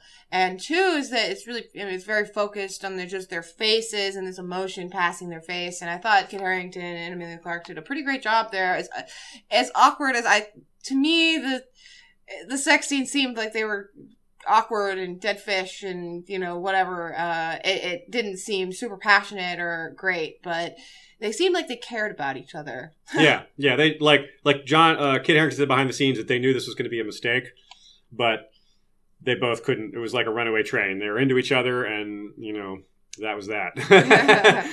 and uh, they also both had hilarious uh, reactions. Like, "What is your thoughts?" And they both made the gagging like ah, which is really funny to think about. It's like Kit Harington is gagging over doing a nude scene with Emilia Clarke, and Emilia Clarke is gagging over doing a nude scene with Jon. Have they seen each other?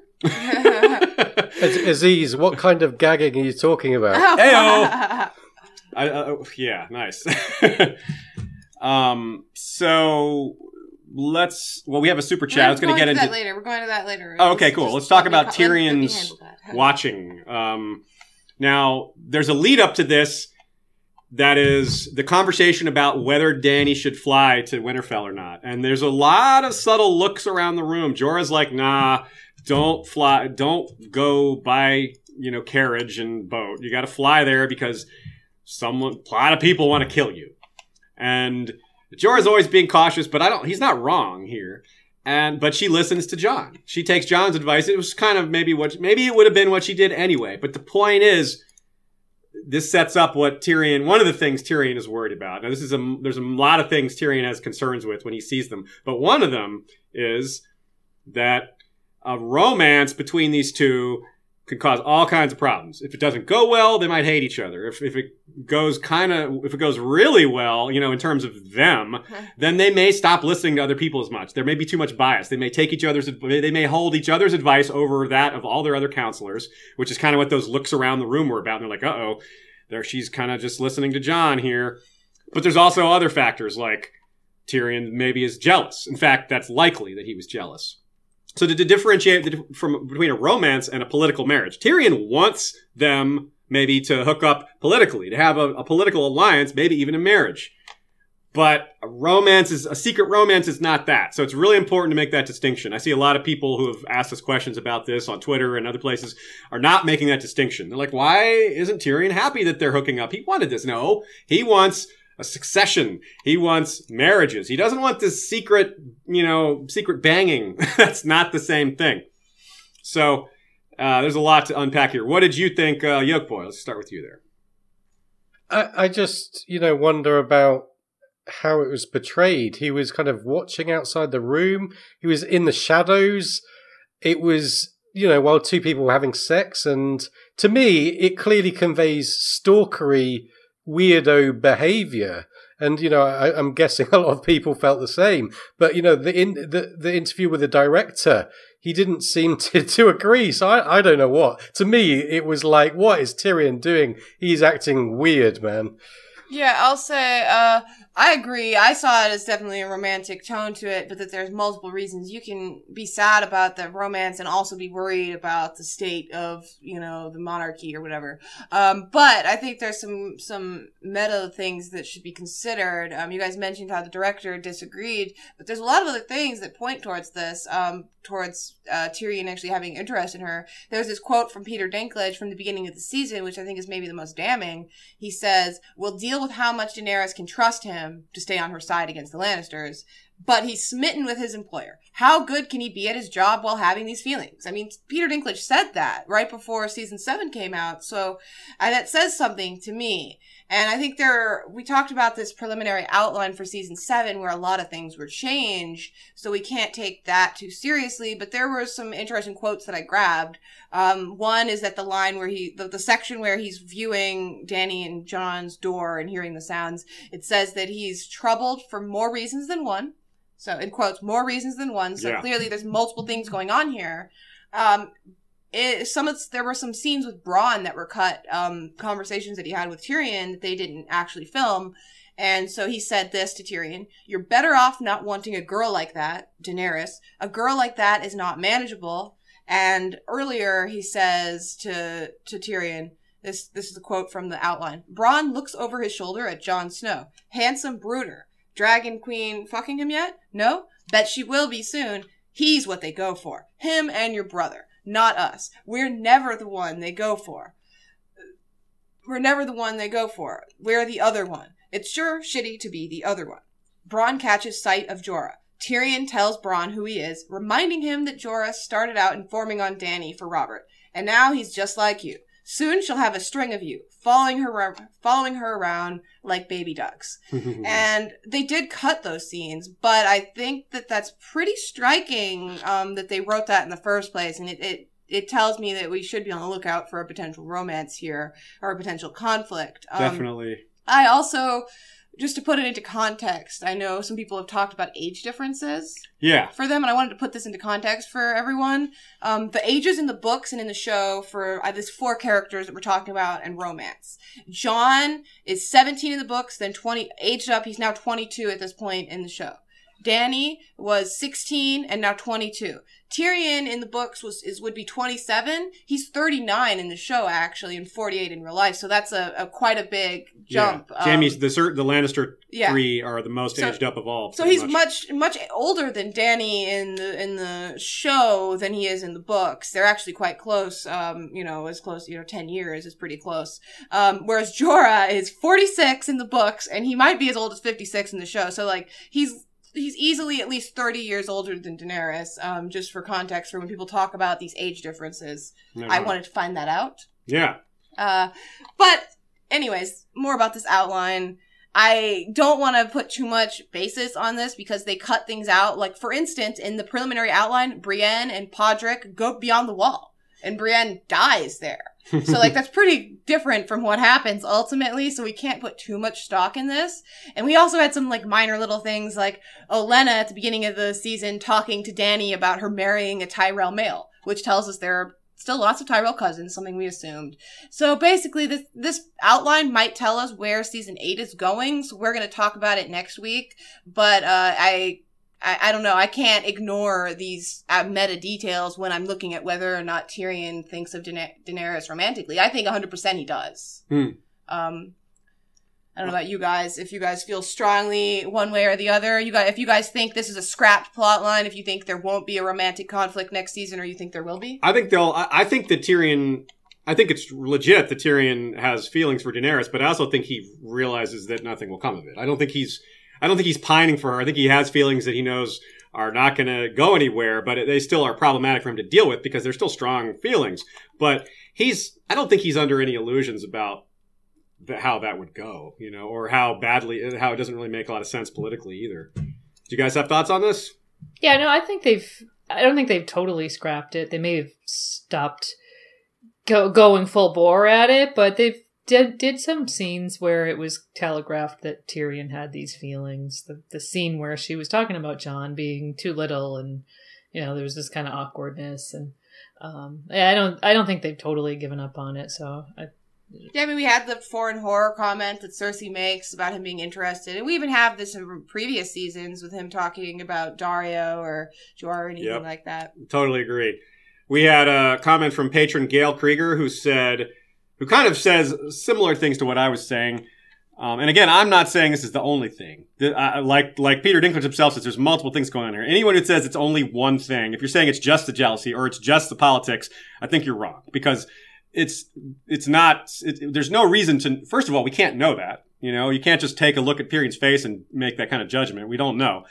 So the safest guess is that it's multiple things, like Peter Dinklage says. Uh, anyway, patron Gail Krieger says, suddenly she is listening to and sleeping with Jon. It gives him considerable influence with her that others simply won't be able to compete with. I could be wrong, but I hate the idea of her small council being populated by the lovesick advisors. And then, like Bronn kind of said in that deleted line, that is kind of sort of how it's going. And they all, you know, can't speak honestly because they don't have, you know, they have these feelings getting in the way. And, you know, I guess that makes, uh, maybe that makes Varys, uh, and Missandei back. Uh, maybe he should be listening. She should be listening to them more.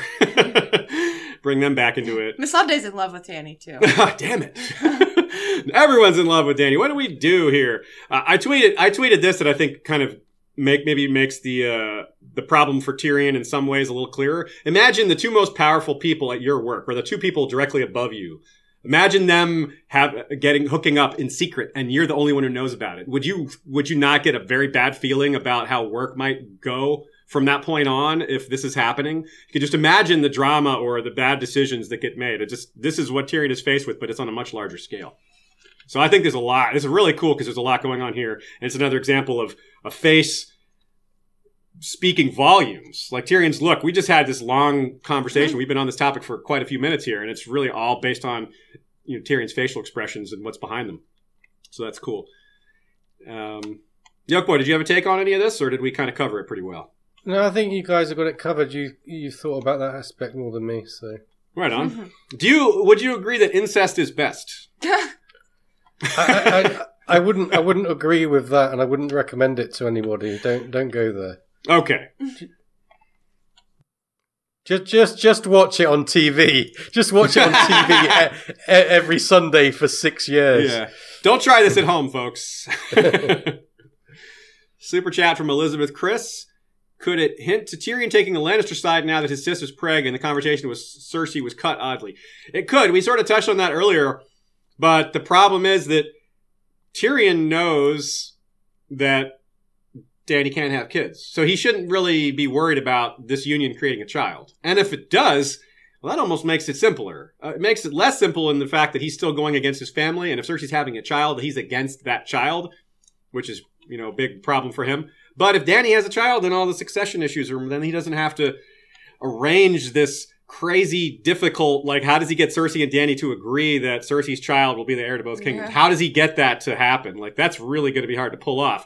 If, J- if Dany just has a kid, well, there you go. That's the heir. You know, Not that's only a lot that, how, how do you convince someone to do that and say you're not going to raise this child? You Yeah. want to raise the child. Yeah, it's um, pr- yeah. That's the part of why this is just really difficult, and why I'm down on this theory. Even though clearly something happened uh, when they cut away from that talk, I just mm-hmm. don't know that it was such a big, big thing. It may have been, mm-hmm. like you said, something fairly simple. All right, well, let's go to Winterfell because this is obviously as Jon and Dany are doing it. You know, we've got voice, we got Bran. You know, kind of not exactly narrating it, but Uh, yeah, he is. He's a true. He's a, he's a true Targaryen. Cut to him having sex with his aunt. That's what happened there. How about uh? how about yeah, Sam should have been like, "Can you said that? Can you go see that? Like, Can you see them what they're doing right now?" So um, yeah. So what did your Shay? You had a lot of notes here. Let's uh, let's see what you have to say about Sam and Bran. Yeah, I really, I, I, uh, it was funny because Aziz asked me after the episode what my favorite scene was, and I was like, I told me to be negative, but none of the scenes were really standing out to me. I wasn't sure, and then maybe 20, 30 minutes later, I was like, duh, Sam and Bran. I loved this scene with Sam's responses to Bran. I love the humor in it. Uh, Sam had these, you know, lack of responses, really. Sam, uh, you know, Bran goes, I remember everything. And Sam just smiles, no, you know, and nods, basically. Like, what do you say that? I remember everything. Okay.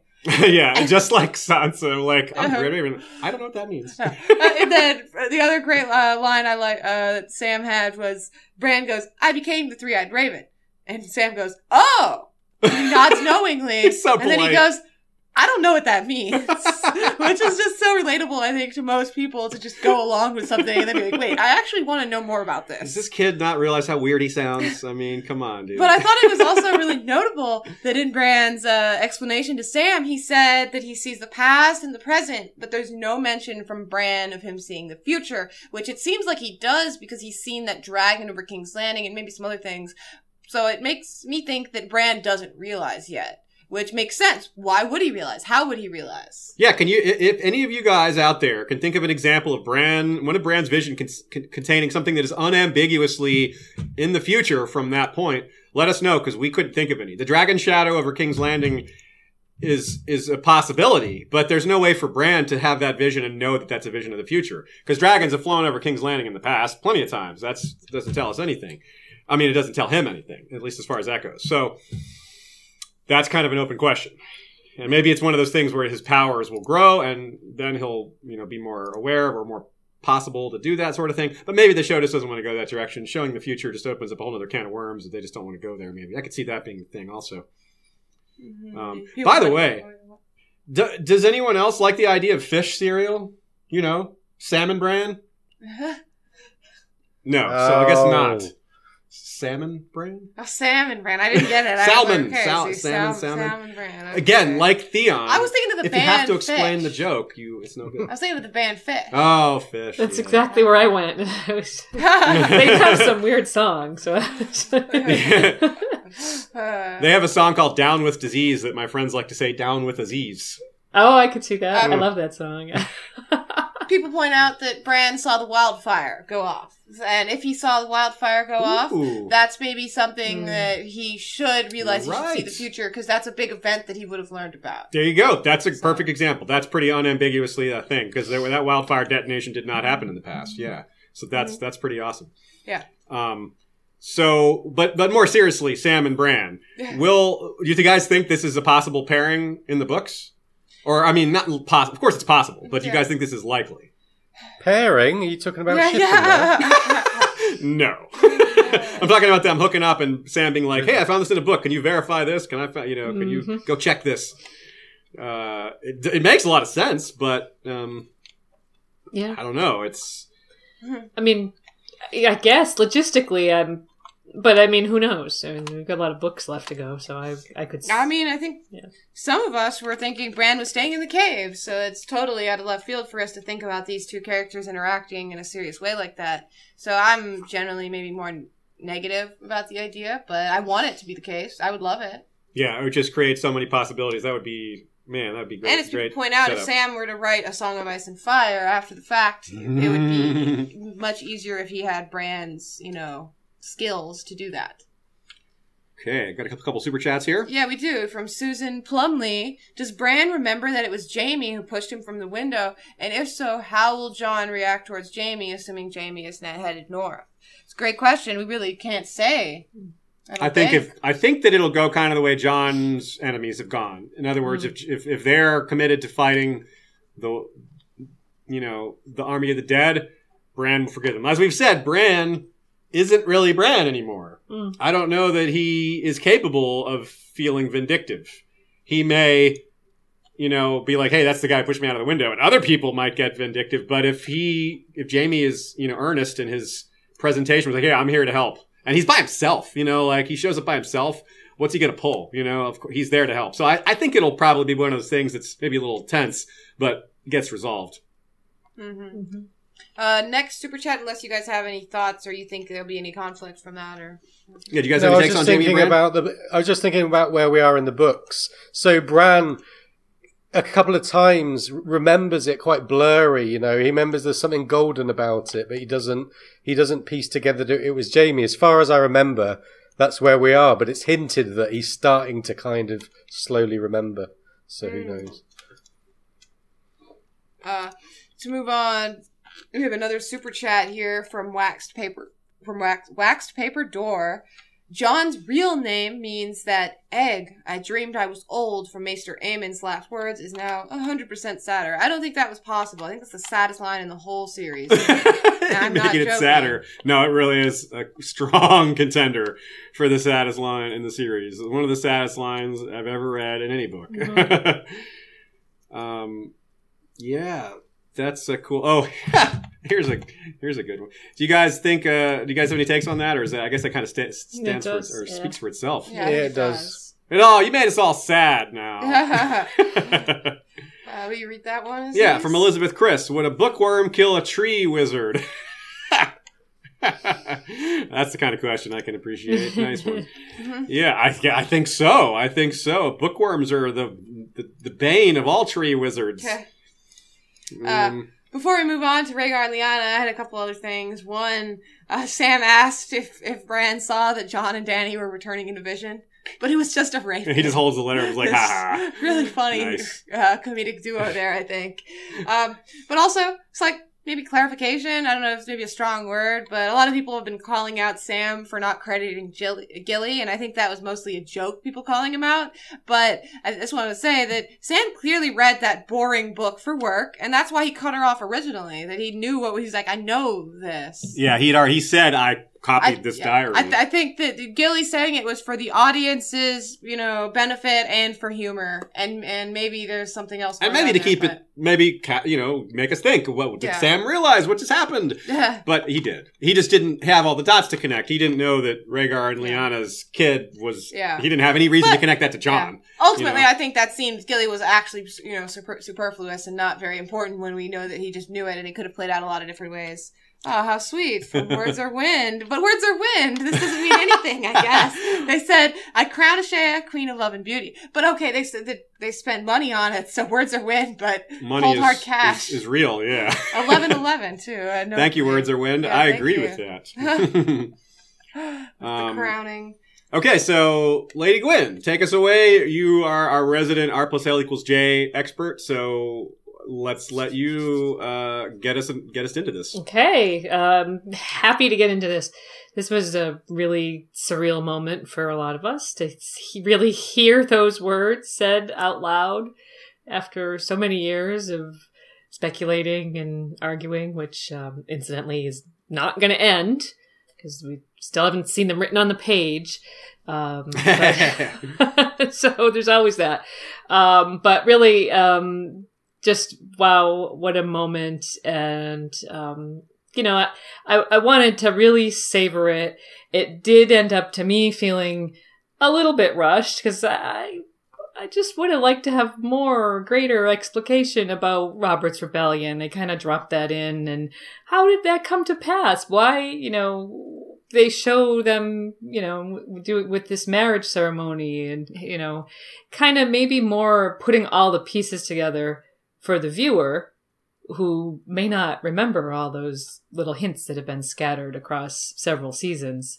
Um, so, I, you know, take another 60 seconds or so and tie it, Yeah. tie it Yeah. all back together for people Yeah. that might have forgotten all the little things. But, but overall, I mean, it was just, it was very emotional. I was really happy to see it on screen. Although you kind of alluded to this before. I think the intertwining of Rhaegar and Lyanna and Jon and Dany during that particular moment was kind of icky. It, it, and Yeah, for sure. aside from that, it, it just it felt a little wrong because I would have liked to really like I said, savor that moment for Rhaegar, Lyanna, and Jon um, as their little you know their little family group. They're kind of the most famous fictional family that never was, and um, I didn't get to enjoy that sort of moment because they kind of dragged Dany into it. Um, but you know, overall, uh, I was really happy to see this kind of happening on screen before my eyes. So.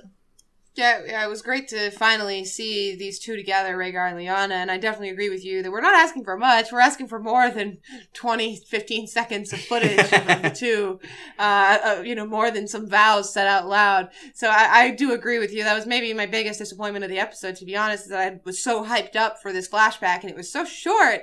And honestly, Rhaegar looked awfully disappointing to me. and lots of people will point out that it's said outright in the books that Viserys had the same hair, that Rhaegar had the same hair as Viserys. But I don't think that means they had the necessarily the same wig.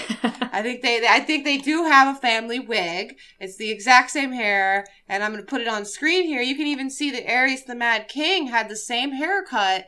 He just didn't do anything so fancy as pull some hair back. He was a little more unkempt.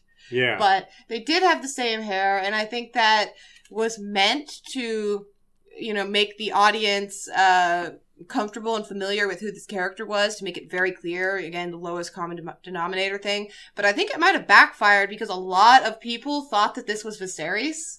So I think they made them look too similar. I mean, you can see there they're wearing like very similar clothes and hairstyle, and we don't really get a good look at his face during that. But what, what, whatever reasons they decided to do this in a meta level, I like to look at why they could decide to do this in world. You know why why this happened if there is an explanation. And Viserys' clothes being so much like Rhaegar's and his hair, I really like the idea that Viserys was emulating Rhaegar, that he looked up to him and that he saw him as like I, I want to be like a Targaryen, a true Targaryen. and Dressed so- up like his older brother. Dressed yeah, up like makes him. it sad. It's really sad. It really depressed me, honestly. I feel so bad for Viserys now. Yeah. It's uh there's a good that's a good catch. I didn't I never that didn't you know it's kind of funny to think about it in in you know in retrospect. It's like, "Oh yeah, it fits really well like that." It's both, you know, for the people who didn't necessarily understand what was happening, you know, the wider fandom, it was important to to have these visual re- re- reminders to kind of clue people in. But it has this other effect, this meta effect, which is really interesting. Did you, any of you guys have like random friends or family members you rarely hear from, like message you to be like, okay, so what is Jon and Dany's relationship? Yes. Yeah, that's been going on for a couple weeks. People just like, wait, are they cousins, brothers, Yeah. Si- what, uh, half sister? What? Uh? yeah. Multiple Facebook messages from people I like never talk to are like, what's Jon and Dany's relationship? like, is, are they sister? Are they brother sister or half brother? What is going on? yeah. I- Is, thi- is this in the in the vein of am I allow- allowed to enjoy these scenes, or should I be feeling quite Yeah. guilty now? How gross? Exactly how gross is this? Right. Is it really gross or just kind of gross? Um, and uh, yeah, I guess we got a super No, chat I, here. I have this for after this section. I, Okay, I don't great. want us to get off topic again. Like this. Sorry, super chatters, but I'm taking control now that I'm in control. Here. I'm not letting Aziz just go off on uh, tons of other things. so Um, but uh, so there was this uh, before we knew for sure whether Rhaegar was going to be there. There was lots of rumors flying about about this actor Wilf Scolding, whether he was playing Rhaegar, and there seemed to be a lot of clues. So I was quite sure we were going to see him, and that's who it was. But he tweeted after the episode using the hashtag "Who's your daddy." I just love it when the actors get into it, and that name. yeah, the name. Wilf Scolding. Oh, yeah, yeah, I don't Wolf know. Scolding. That is a good name. Yeah. Uh, uh, but uh, I wanted to also point out something else that I just couldn't unsee, and I, I, I normally wouldn't point it out, but I saw other people on Twitter point this out that this the shots of Rhaegar and Lyanna just really made me think of Padme and Anakin Skywalker. Just reverse the hair colors. Yeah, just reverse the hair. Yeah, from the uh, Star Wars prequels, especially because Aisling Francois, or however you, however you say it, I totally mask her. It's not that. It's Franciosi or some weird thing. Not weird, but she looks a lot like Natalie Portman. But uh, this is very similar. Like they're in these green, idyllic situations, and everything they do is going to screw things up later. They just are making a huge mistake here, and so I can't help but think of the two of them right there. Uh, so, uh, Aegon and Aegon. Yeah, we've seen a lot of jokes about that. I think uh, your favorite disease was probably the the new heart joke. The new heart you joke. This is my. This is my. Hi, I'm Rhaenys. This is my brother Aegon, and this is my, My other brother, brother Aegon.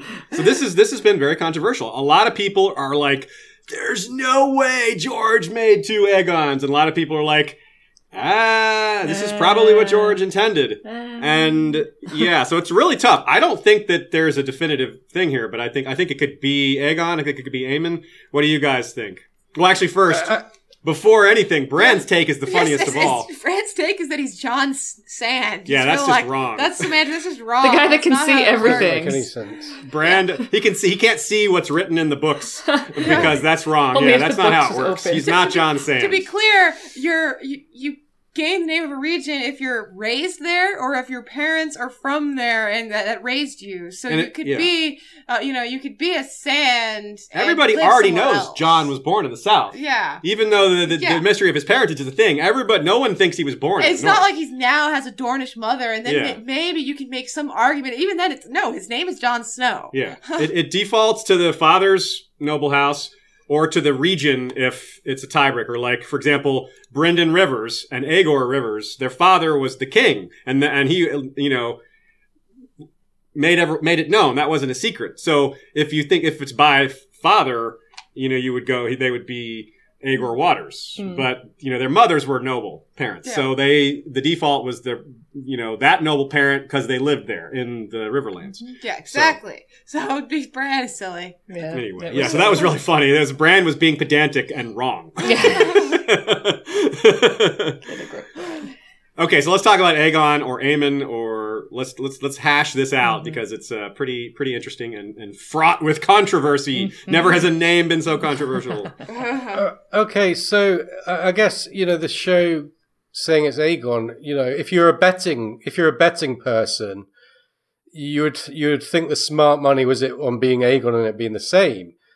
However, I, I think there is like some element of doubt because they do mess around with names. You know, if it had been Aemon, for uh, just let me be devil's advocate. If it had been Aemon, they might not have wanted two Aemon Targaryens like they didn't want two Walders. So they changed Ho- Hodor to Wylis, and they they changed um they changed Asha to Yara because it was too similar to Osha. So you know there is precedent of them messing around with names because they they, they don't think that it's the name itself that's important. They think it's the clarity which is important. So so.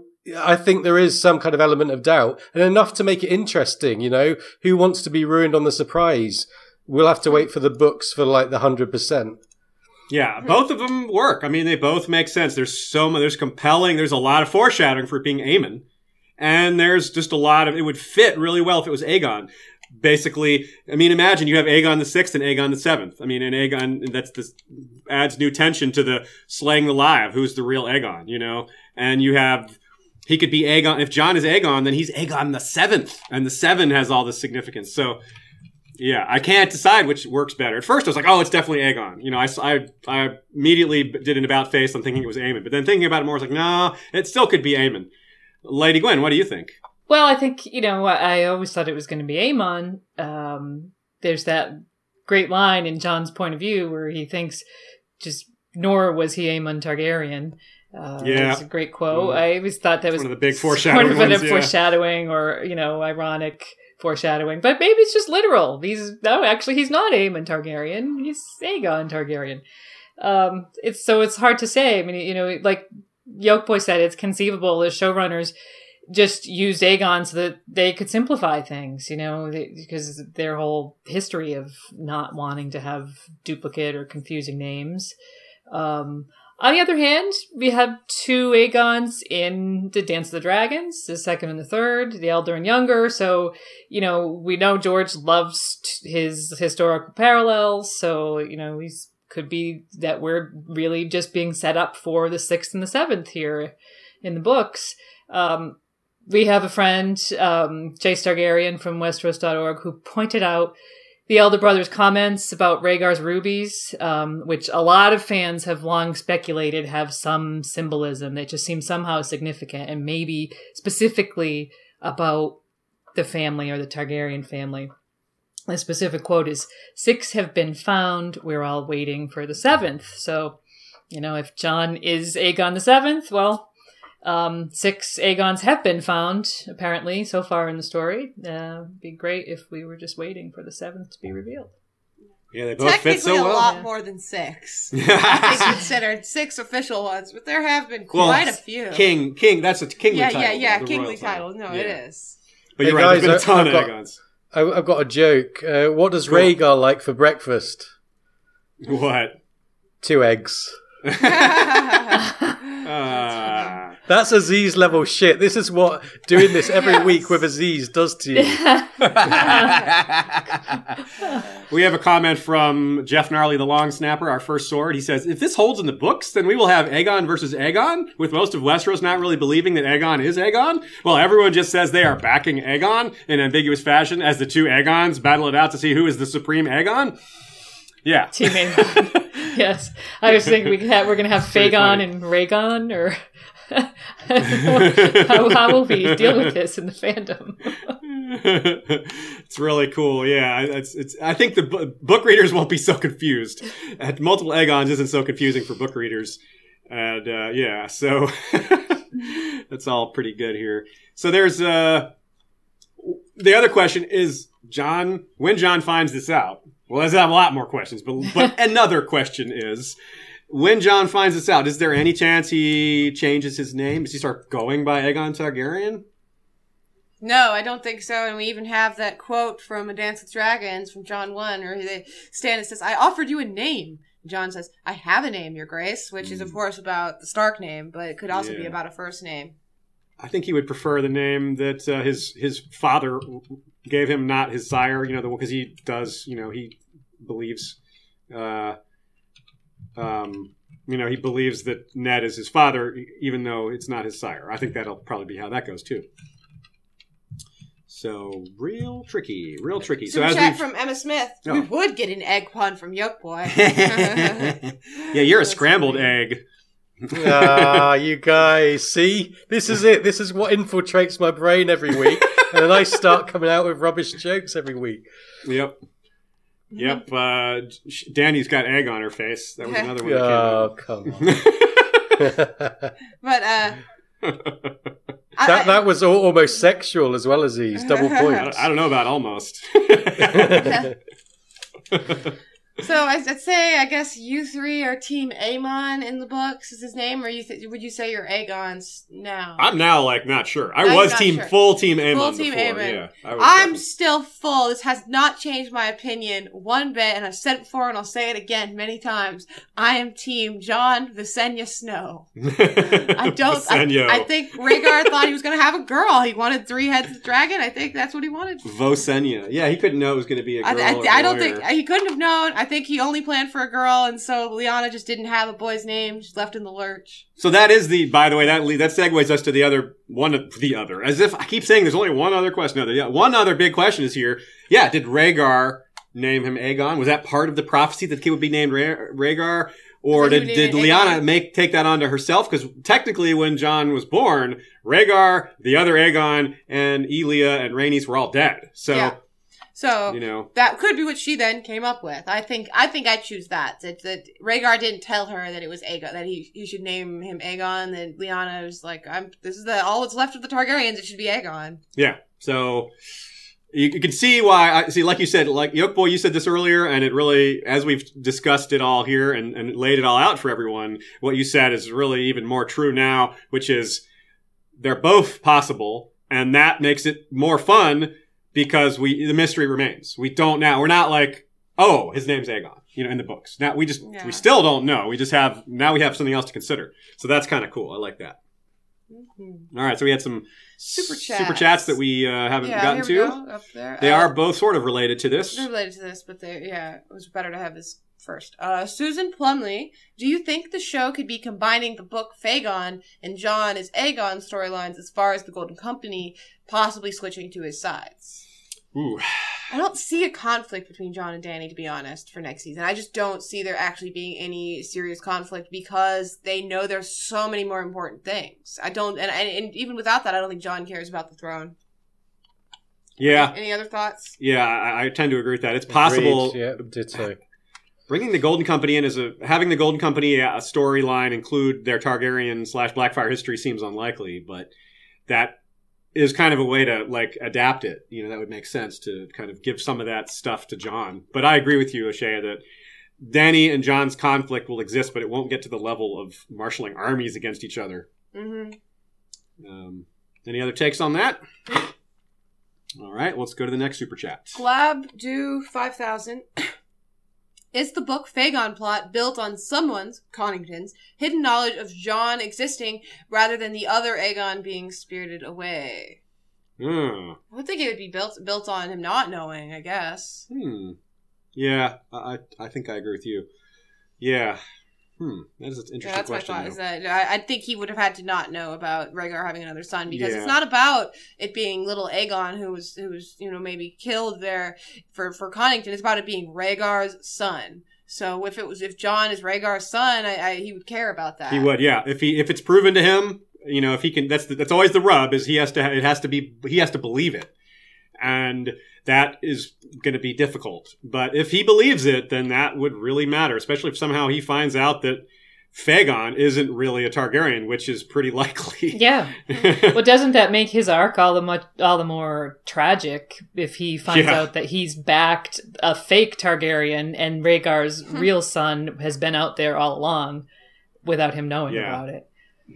and, and correct me if I'm wrong, but at no point does Jon Connington think of Lyanna. He do, he doesn't. He was banished from Yeah. Westeros before Lyanna. uh, No, no. Well, no, he wasn't. He was ba- banished during the war. Rhaegar had already run off with Lyanna. He so Jon certainly Jon Connington's aware of Lyanna, but I don't know what he does. He say anything about it? he doesn't, and you know, there's a lot of speculation that he might have been among the group of of men that was went to the Riverlands with him because you know he went Ah. went with an unnamed group.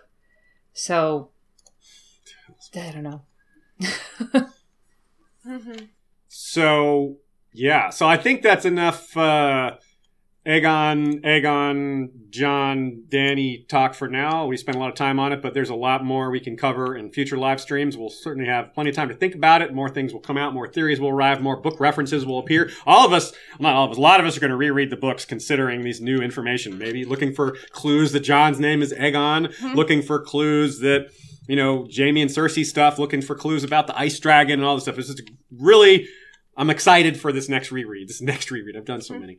Super chat from Ashley Bailey. That's my last name. Do you think Varys knows Jon's parentage? I don't. I don't think Yeah, he does. I I don't don't think think if they if they say if I'm they introduce it, he does. Yeah, I'm still thinking show. Still thinking show. You think it's Yeah. different in the books? You think he knows? Mm, I don't think he knows in the books either. Okay. He might though. I mean, he was around. He was Yeah, I don't around.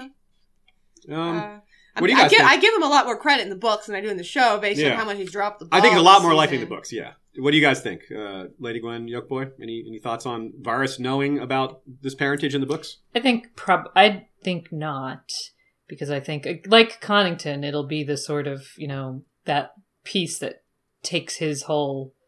eh, You know, Varys has this beautiful plot that extends back decades into history and forward into you know what's happening now, and this will this to be the one thing that kind of takes it out would be pretty Yeah. amazing. It'd be great, wouldn't it, if if Jon has kind of ruined all these nefarious plans? Just by being you who know, he the is. oversight. yeah, that, that would be an interesting kind of taking the wind out of Varys' sails if he knows there's a real. Because to him, I don't think it matters that it's actually Rhaegar's son. The point is to get their candidate on the throne, not Rhaegar's son. They just Mhm, Yeah. making him seem like Rhaegar's son is sells the lie. Mhm. It makes it work, but to them, that's not like a something they actually care about personally. Uh, super chat from Frey Seagrove Nelson. That's a good first name for fit, very Nice. fitting.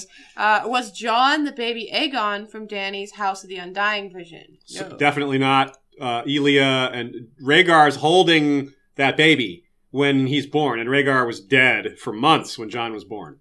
So, or had been dead for months when Jon was born. So It- that is it's that is the being- real. being confirmed as as Rhaegar, Elia, and the original Aegon. Aegon Yeah. hashtag one. yeah, one dash six. yeah, we got, we got need we need new new, new terminology to, to, to describe all these different Aegons. um, Okay, so let- let's move on to uh, the other aspects of Winterfell, the Sansa Littlefinger stuff. So, look, Yoke Boy, take us away. Yes, so uh, maybe Littlefinger's weakness. There's a there's a weakness in every every big schemer. I think that that's something from the books that you kind of learn to understand. And Littlefinger's, you know, quite obviously was was Sansa dating back to you know her mother and probably seeing seeing uh, elements of her mother in in young Sansa there. The the theme that we've talked about over the course of you know these episodes we've been doing is the student becoming the master. Said in previous weeks that both Bran and Arya had kind of surpassed their masters in some way in the story, and that that's probably what their journeys away were, were ultimately about. And that you know to, to complete the story, then Sansa had to do the same, and you know she's done. Sansa fanatics have been saying this for years now, years on end, and it, I thought that it was nice to see Littlefinger die, but I think the sequence was kind of marred, in my opinion, by the writing of the, the build up in previous weeks, uh, and maybe even stretching back to Sansa's over brutalized and underlearned arc over many seasons now. But now the Stark kids have returned from their journeys and their training. You know, it, it, it makes storytelling sense. The next step that they start to work together and set aside any differences, and it, it was it was great to see that. That that's that again. That's classic storytelling, isn't it? Yeah. Do you wonder how similar this might be to the books? That's one of my big questions. Is this whole scene? So, Lady Gwyn, tell us what you think, and include your thoughts on whether this, how much this could or could not apply to the books. Yeah, I think you know we we we talked about this um, last week. This quote: "When the snows fall and the white winds blow, the lone wolf dies and the pack survives." We all knew that was coming. We had kind of narrowed it down to being in this episode, but we combine that with um, the famous quote from Ned: "If you would take a man's life, you owe it to him to look into his eyes and hear his final words." And so we get this kind of compelling narrative from the Stark siblings, um, working now as a pack, passing the sentence, hearing the final words, and then swinging the sword. And they they did that, um, you know, kind of in three part, just the three of them. So um, I do think that was um, that was well done, and it was satisfying to see Littlefinger die at last. I do agree with Yoke Boy that you know I it was marred by some of the writing choices they made. I'm, I'm still Yeah. not psyched with some of it. Um, but regarding, you know, books, is, is this like the books? I really think, I still think that it will be Sansa. I think for a lot of reasons, and particularly going back to the Ghost of High Heart, um, and her predictions about the maid that was clearly Sansa killing a savage giant in a castle made of snow. It, it in my Mm. heart, I've always felt like that's Sansa killing Littlefinger. So I, I think it'll play out more like that in the books. Cool. Yeah. So, y- Yoke Boy, when did you? At what point in the scene did you realize what was up? Did you figure? Did you figure it out before, or were you just like right down to the wire? Like, oh, cool. Oh, in, in, in the In the moment In where the when twist. Sansa summons her sister, says t- tells the guard to summon her sister, I, and then going into the uh, moment, yeah. To to be honest, I was really confused by by this arc, and you know, a lot of people have been confused. Like still now, they're saying Yes. was Sa- Sansa and Arya acting last week, or was it real? And you, you know, even very learned kind of scholars of Game of Thrones have been confused. So I was like, I don't get this. It, it didn't like suck me in, it, and I, I didn't fully understand it until it, you know, came into fruition. How about you, Lady Gwyn? Um, pretty much right at the last moment. Well, I had, but I have to say that you know, I this is how I expected it. Well, I expected this to go like this in the book, so I, I had been very frustrated over the past couple of episodes, as I've vocalized here.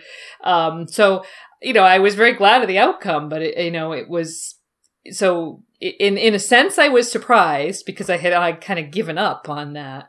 Um, but it wasn't surprised like yes, it was more of like a, oh wow, pleasantly surpri- surprised and Wow, relieved thank that, you. that we finally gotten to this point. Um, it's a relief when when they when when something like hits the note. You're like, oh, thank God that happened. yes. Yeah. Exactly.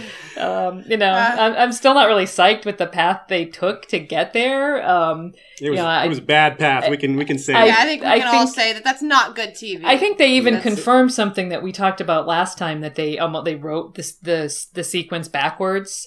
You know, and we did discuss that last week about how they That's kinda, what you said, isn't it? Last week you said it seems like it's being written back. They knew the answer and they knew sort They- of here yeah. and they just kind of backfilled. admitted it, yeah, yeah. and they did admit it, I think, in the after episode. So I don't know. I think they they could have um, done a little bit of a better job at it. And obviously, the books are going to have an easier um, time showing internal character development and stuff. But yeah.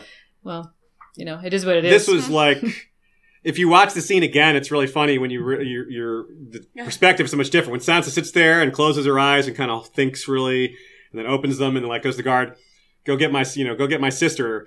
It's like. It's, it's so much different when you realize, okay, I'm about to have Littlefinger killed. I need Arya for that. for, for me, I talked about this earlier. I knew what was going to happen here, and I, I felt so bad for people during the week in between episodes where they were so upset about what was going on. I just wanted to be like, no, just hold on. It's not that. it's bad TV, but it's not that.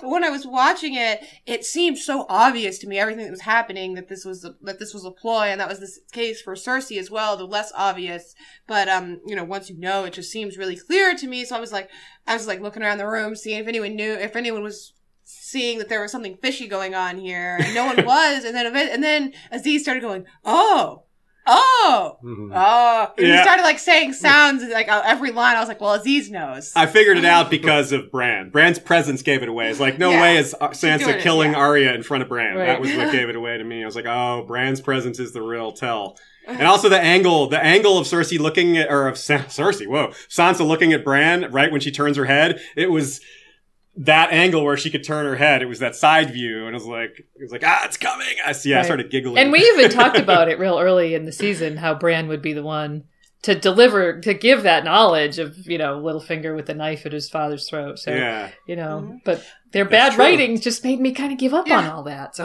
yeah. Yeah. They And, tricked us. It was a different way to trick you. this is a trick because this is a trick because these are two characters that are POV characters for us. Three Yeah. characters because Bran's involved, and for us, the audience, to just not see these scenes to trick us is is just really poorly done. Mhm. yeah. All around, I, I, it's it's a hallmark of bad TV from a, quite a while ago, where that's what they would do for the drama. And uh, there's been a couple of things this season where something has happened off screen, and we just have to explain that it happened off screen. Whereas I, I feel like it's a big enough, important of thing that it should be on screen. Yeah. Mhm. And so it's, if we can unpack kind of what happened, yeah, Sansa wasn't like playing Littlefinger the whole time. She kind of was, but she was legitimately concerned about Arya. And then as she kind of alludes to, she says, I'm a slow learner, but I learn. And that kind of tell, kind of explains it in a vague way. She figured out what was going on after processing it all. But there's, there's also a deleted scene that we should probably refer to that, um, Isaac comes, apparently there was a scene where Sansa goes to Bran and is like, hey, Is that a deleted scene, or is it from like, a, or is it from the preliminary outline? Okay, yeah. it- Maybe it wasn't actually ever filmed. Either way, yeah. a lot of that stuff we're going to talk about next week. Uh, this isn't one of them, but a lot of it I, I worry about it being spoilery for people who don't want season eight speculation.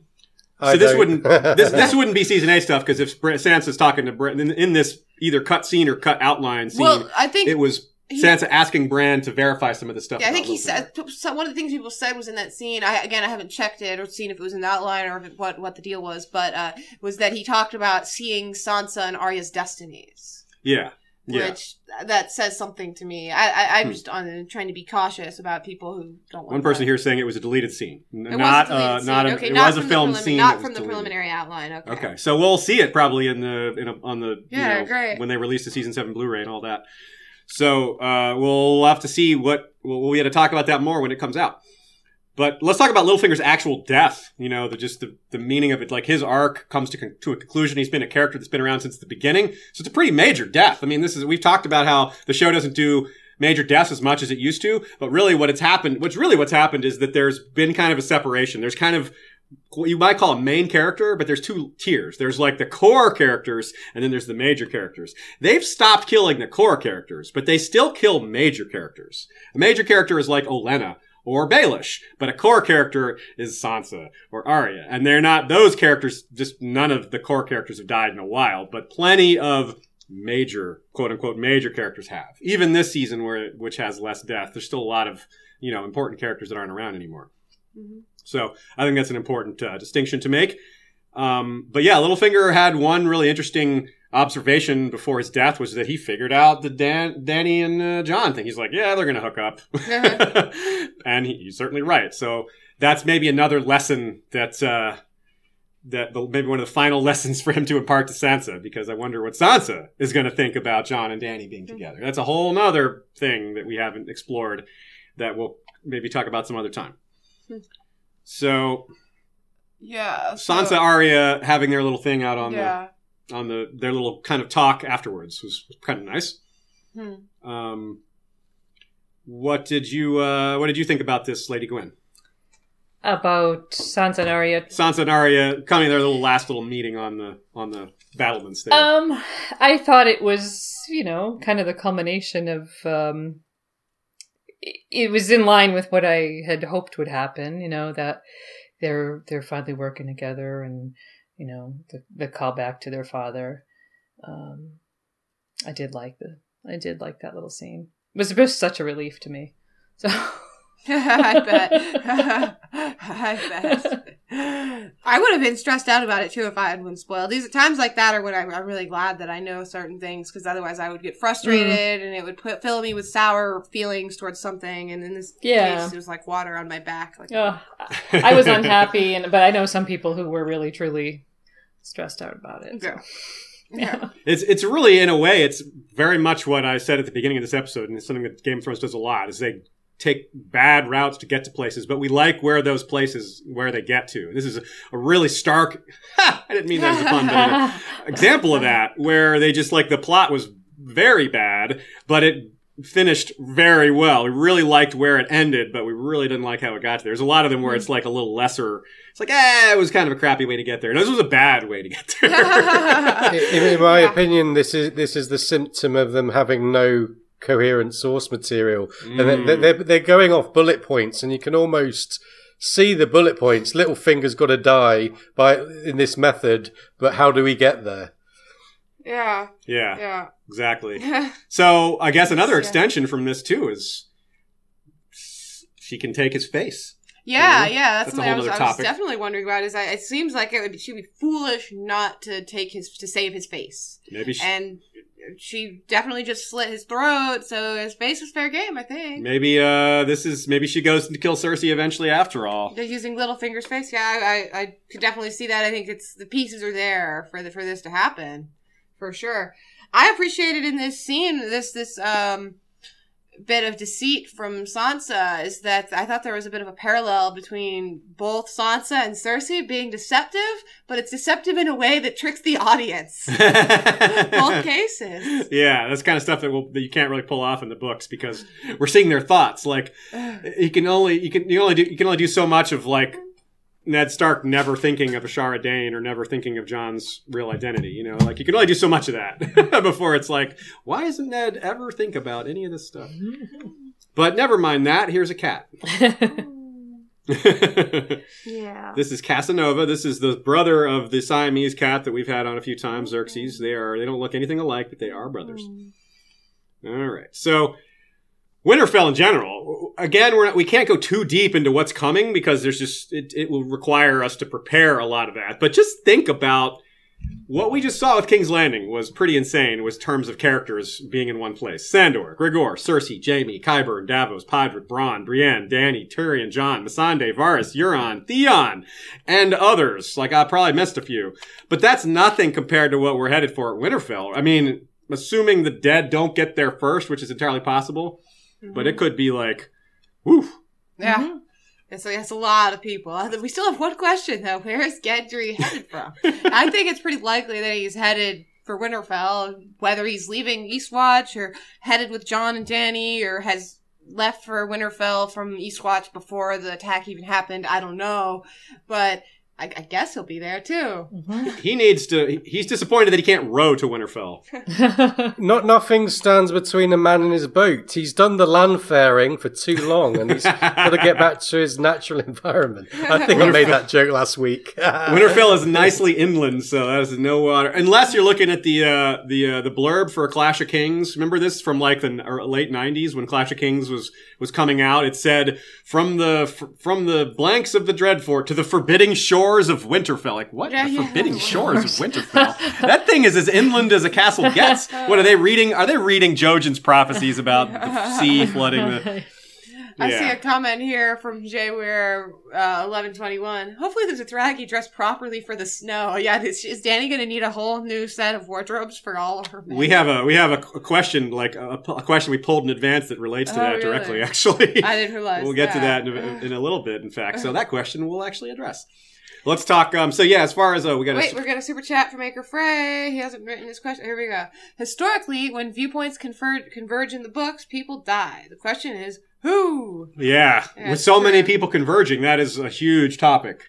Yeah, yeah. One Of course, a lot of those topic- people aren't POVs as it happens, but a lot of them are, and a lot of them are POVs that we don't consider. Di- we don't think that will die right then, like Arya, Sansa, Jon, for like right there, Bran, all those Mm. conflicts. We're gonna still get the POVs for them. Maybe Arya's gonna leave.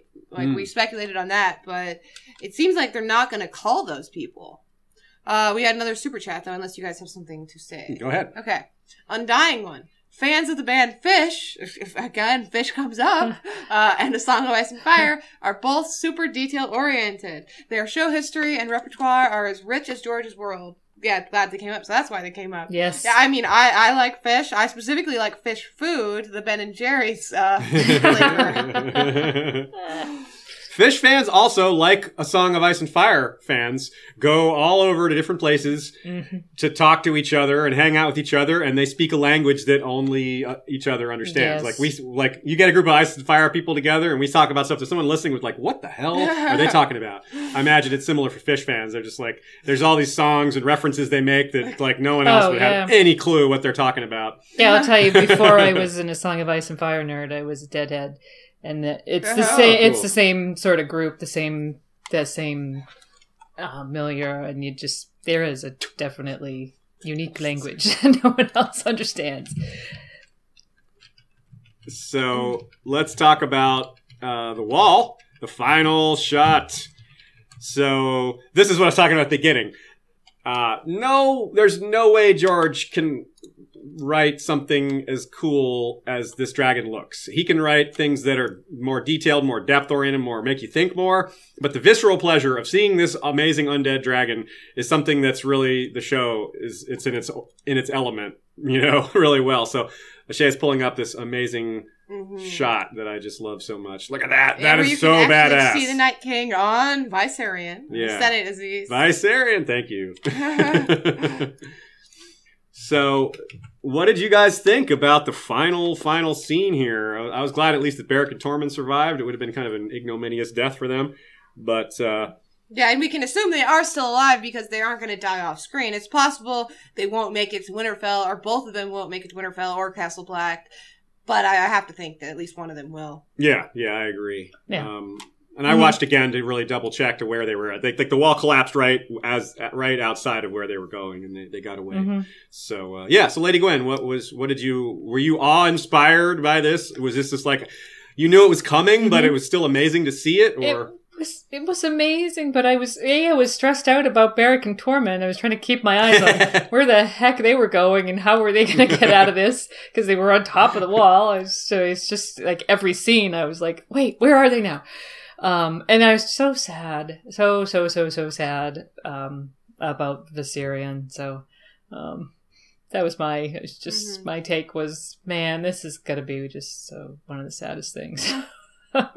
I know, I know. You pointed out, I think it was last week, Lady Gwyn, the "a dragon is no slave" quote, and then we had and Daenerys actually said say that. here. Yes, that kind of which make gave you a little hope, little hope, maybe.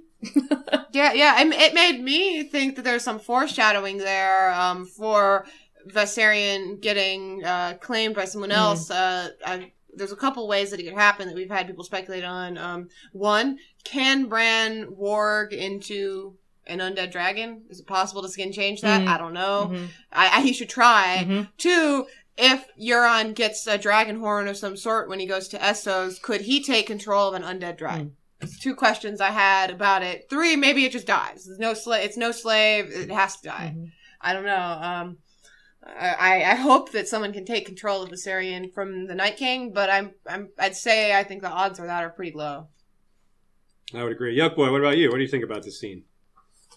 About the scene, yeah, yeah, it, it was, uh, it was, it was a feast for the eyes, wasn't it? Um, Mhm. It was, yeah, something that's been speculated on so much. You know, let, let's just ass- assume for one moment that the similar thing happens in the books. I have heard a million ways the wall's going to be breached. No one ever Yeah. said a dragon. In all that time, I never read it. Not until So, like there you la- go. not until like a week ago when the, once the house Right. the undead dragon was raised, the idea came. But before that, Yes. I agree. I don't remember ever hearing that Yeah. ever. Hmm. That is Yeah, that's We have a right. Super That's chat what real I meant. quick from Bryce Acree. Uh, thanks for a great season to History Westeros and Radio Westeros. I look forward to off-season book content. Right Cheers. on. We do too. I, I definitely look forward to book Mm-hmm. season. Speaking of book content, we have this quote from Dany for Clash of Kings, which means House of the Undying. From a smoking tower, a great stone beast took wing, breathing shadow fire. Now, I don't see how that's a stone beast, but obviously the Yeah. circumstances in the book should be a lot different. The point is, this could be, you know, an und- the same, the equivalent in the book. You know, Here's this is, is. this is a great beast that took wing and breathes, you know, quote shadow fire. There's no smoking tower, But but it is clearly, clearly, Aziz, I'm going to lay down the truth for you. Viserion gets grayscale. The White Walkers Yeah. can control people with grayscale. They're also going to control Jon Connington and all these other Shireen. They're just gonna, they're just gonna have blue eyes. I actually Um, thought of that No, that grayscale dragon theory. I, I did too before. I, I like Yeah. the idea that this could happen. I still don't think a dragon could get it. yeah, it's a little weird to think of a dragon getting grayscale, but the idea that the others can control it because they can control death, and grayscale is is you know is a cousin of the gray death, and it basically is like the power of death. Yeah, it seems kind of high magic, but it, I can't throw it away. Super chat from Remy Martin. On a personal note, I hope the Night King makes to King's Landing so Tyene can come back. I picture like a wink, wink there. I agree. That's right, Night King's I would- Landing, right? I honestly would just like to have, not besides the thing of whether you like Tyene or Ellaria or anything like that, I would like to just have resolution for that to know that Ellaria isn't just languishing in a prison or for the rest of her life because Tyene's dead by now, I'd say. yeah, yeah. But anyway. So there's another Dany quote here. Lady Gwen, you want to read this one? It's uh, uh, at the end of Dance, and it kind of gives us a little bit of perspective on the wall itself. The next morning, she woke stiff and sore and aching, with ants crawling on her arms and legs and face. When she realized what they were, she kicked aside the stalks of dry brown grass that had served as her bed and blanket and struggled to her feet. She had bites all over her, little red bumps, itchy and inflamed. Where did all the ants come from? Dany brushed them from her arms and legs and belly. She ran a hand across her stubbly scalp where her hair had burned away and felt more ants on her head and one crawling down the back of her neck. She knocked them off and crushed them under her bare feet. There were so many. It turned out that their ant hill was on the other side of her wall. She wondered how the ants had managed to climb over it and find her. To them, these tumble down stones must loom as huge as the wall of Westeros. Yeah, that's a great quote. It really relates strongly. Maybe it's hard to exactly connect how these, you know, this could show us what's going to happen with the wall in the books. It doesn't exactly tell us that, but you know, it it kind of shows us maybe that it's coming. It's coming close. You know, obviously it's coming. the wall's got to come down, right, or at least got to be breached like this. So maybe though, this is an interesting point. Maybe this leads us to believe that in the books the wall will just be breached like this and not completely collapse like all the way through like the horn bringing it down entirely Mhm. but i don't know that we can really glean that from this but it's certainly possible because obviously showing the entire wall coming down on tv would be ooh, Hmm. expensive yeah. and kind of what and who would be seeing that Like, yeah, the entire wall coming down is a huge catastrophe and a level besides the whites and White Walkers getting through. yeah Assuming it melts, which I guess it wouldn't melt, but either way, it, it would cause huge, Yeah. huge uh, issues. I it would melt yeah it would melt in the short term i guess because term. winter is so But overwhelming uh, right even now that, I wonder, like, I wonder that, like that much that it is, like, would that cause an earthquake, like in a certain region? I Would it- don't I don't know. know what it would cause. That'd be Mhm. interesting. we got a super chat though from Dornish Dan, uh, who said, "Joining in, thanks to History Westeros and Radio Westeros for enhancing the GOT season seven. Also, looking forward to post-season episodes. Thank you very much, Dornish Dan. Appreciate Appreciated that. all your super Thank chats you. this season. Yeah, Yeah. Dornish yeah, all, all the of super chats, all the support. Thank you, all the new subscribers that that have come over and subscribed to us. That that means a lot. Thanks so much. Yeah, it's been a great season for us on that side of things, and we're very appreciative. It's a wonderful thing about this fandom. We're very happy to be doing what we're doing. You guys all are making it possible.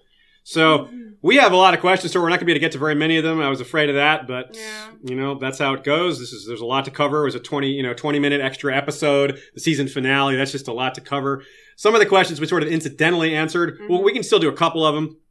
One thing I wanted to bring up really quick: where the path of the undead is going. Right? They're gonna. I guess they're gonna go to. The first thing in their path would be the Umberholt lands and maybe Karstark. Maybe then they'll go to Winterfell, but there's more people at White Harbor, so it's kind of hard to say. But something to think about. We won't go into that right now, but just I wanted to throw that out there for uh, for people to think about and for us to talk about some other time. Do you guys have any characters that you're inst- immediately worried about? Like we usually do our worry of the week. This is kind of the worry of in between seasons. Same thing I've had every week. Yara, Yara. Yara, I yep. just am worried about her. I don't think she's done for.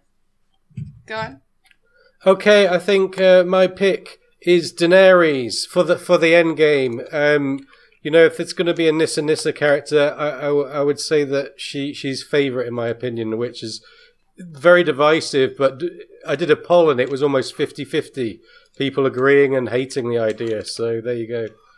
All right. Well, That's pretty even. Lady Gwen, any uh, thoughts on that? Are you worried about Jaime or anything? Anybody else? Maybe Bronn or I'm kind of worried. I mean, Yara? worried about everybody. I think, um, you know, Beric. I mean, uh, I'm not I'm sure I'm that invested in Beric, but I'm pretty sure he's he's doomed. Not now, but he's got some appointment with the Night's King. Um, worried about Yeah. Sandor and um, pretty much everyone who's not the people. You know, Jon and Sansa, Arya, and Bran. I expect to survive. I but I think everyone else is is on my list of worries just as we get closer to the end. okay, so what I think we'll do with the rest of these questions is we already talked about having more to talk about, you know, in future live streams in our wrap up episode. So I'm going to save all these questions. I got questions from Jeremy Tomasulo, George the Golden, Galia, Jeff Gnarly, Lady Bird, U.S. Navy Dave, Anthony Gonzalez, Ellen Evans, Lady Jane Celtigar, Ryan Bonnet, and plenty more. So you got y'all. This is like two or three episodes in a row where we haven't gotten to nearly all the questions we wanted to. And I guess what can what we say? What happens. The show gets longer and we get more fans, and it just happens. I But guess. but we will take these questions later. We will we have plenty of more postseason coverage to come, even as our book coverage is resuming. So we'll get these questions in there, and we can base you know we can just- start with some of them next time. Can I just say real quick? Uh, Juan Felipe Mendez pointed out that did you notice they were all in King's Landing and nobody said anything about Ellaria? Like, they didn't ask about her. They didn't even ask about it. They just figured she was dead, or Yeah, yeah. I guess it's too Do, bad. do you think at the end of the story, e- everyone will be dead and Ellaria will climb out of King's Landing and say, "What the hell's happened?" Okay, so again, I'm going to remind everybody that we have more live streams coming soon. We're going to have a variety of guests. We're going to have Radio Westeros back as much as possible, maybe from time to time. And going forward, we'll be making announcements as far as that goes. So, y'all let everybody know where to find you and remind everybody about your new episode. Yeah, we got an episode on the War of the Five Kings. It's a, a good, beefy episode about the politics, the drama, the characters. It's got an advert from Walder Frey, so come and check it out. Um, thanks for being with us through the season. It, you know, it's been great to be on the show. Thanks to you, Aziz, and you, Ashaya, for inviting us and all your watching us. It's been great. Thank you. Yeah, you're welcome. We wouldn't wouldn't think of doing it without you guys. It's this just now how we do it. Radio Westeros and History of Westeros covering the show. It's just how we do it. Uh, yeah, uh, this was a great coverage this season. I'm glad I was in all of the episodes last year. I, it was, I skipped some for multiple reasons. Yeah. but, uh, It's glad, so to have you back full time. Which yeah. is my turn. Sean gets to plug his Twitter account all the time, and Aziz told me I should plug mine as well. I'm at Meereenese Knot. not the sexual position, but the actual book problem. I had it hmm. before the sexual position. and oh, that must have been a nightmare for It you. was it was hilarious actually. I had just switched to that username within the last year of that happening, and then they said it, and I was like, "Well, they, they said it," and then I got all these people that asked me if I was referencing the sexual position. I was like, "No, not quite." but I, I I do like to picture George's face every time he sees me comment on his not a blog. He's like, "Ah, that Meereenese Knot. I hate that thing. Why are you reminding me about that?" Uh, Um, yeah, so we, one person has asked, at least a couple people asking if we're streaming this weekend. We're not streaming this weekend because we're going to Dragon Con, which is here in town. We Yeah. live in the same So- city as Dragon Con. We have people You can- visiting, Game of Owns. We have Yeah. Haley Bowery from the Manimals here. We have some other people coming. Kyle from Azor A- Ape, A-Hype is coming. I almost Jinx, said Kyle. Dragon Rider. yeah, I almost Uh, said Azor Ape. Oh, Azor. Azor. That's weird. But uh, so yeah, we'll be very busy with that this weekend. But if you're going to be at Dragon Con, you can send us an email, or uh, what'll be best is during the convention, Aziz and I will be tweeting what what we're doing there, and Yeah. so you can just contact us through Twitter, and we can meet up somewhere. We'll probably be going to the Game of Thrones party on Friday. That's not a sure thing, but we'll probably be going to that. And then there's a uh, Game of Thrones photo shoot on Saturday. We might show up for that just to see who else is there. And so those are people. those are good places to try to find us. But we don't have like a panel or anything, so we can't exactly name a spot we'll be. I will be at all the Dark Crystal panels I can get to. Cool. But uh, Looks like we got another super chat, Yeah. yeah. from Quote Music. Do you think there were any hints in season seven as to how Stannis' arc will conclude in the books?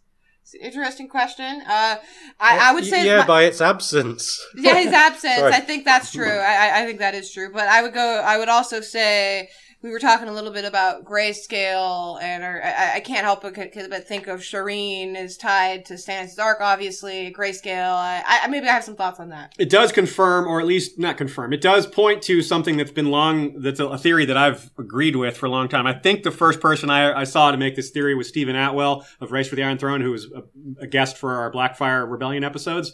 He, maybe someone else came up with the idea before him, or maybe he just favors it. Either way, the theory is that Stannis will sacrifice Shireen in Winterfell when he's you know, after he's taken Winterfell back from the Boltons and he's holding it for the North and the White Walkers come and he's besieged there and that's when he'll sacrifice Shireen. And that is still in play very much because as we see in the show, everyone's converging on Winterfell. All these armies that are going to go fight the dead are converging at Winterfell.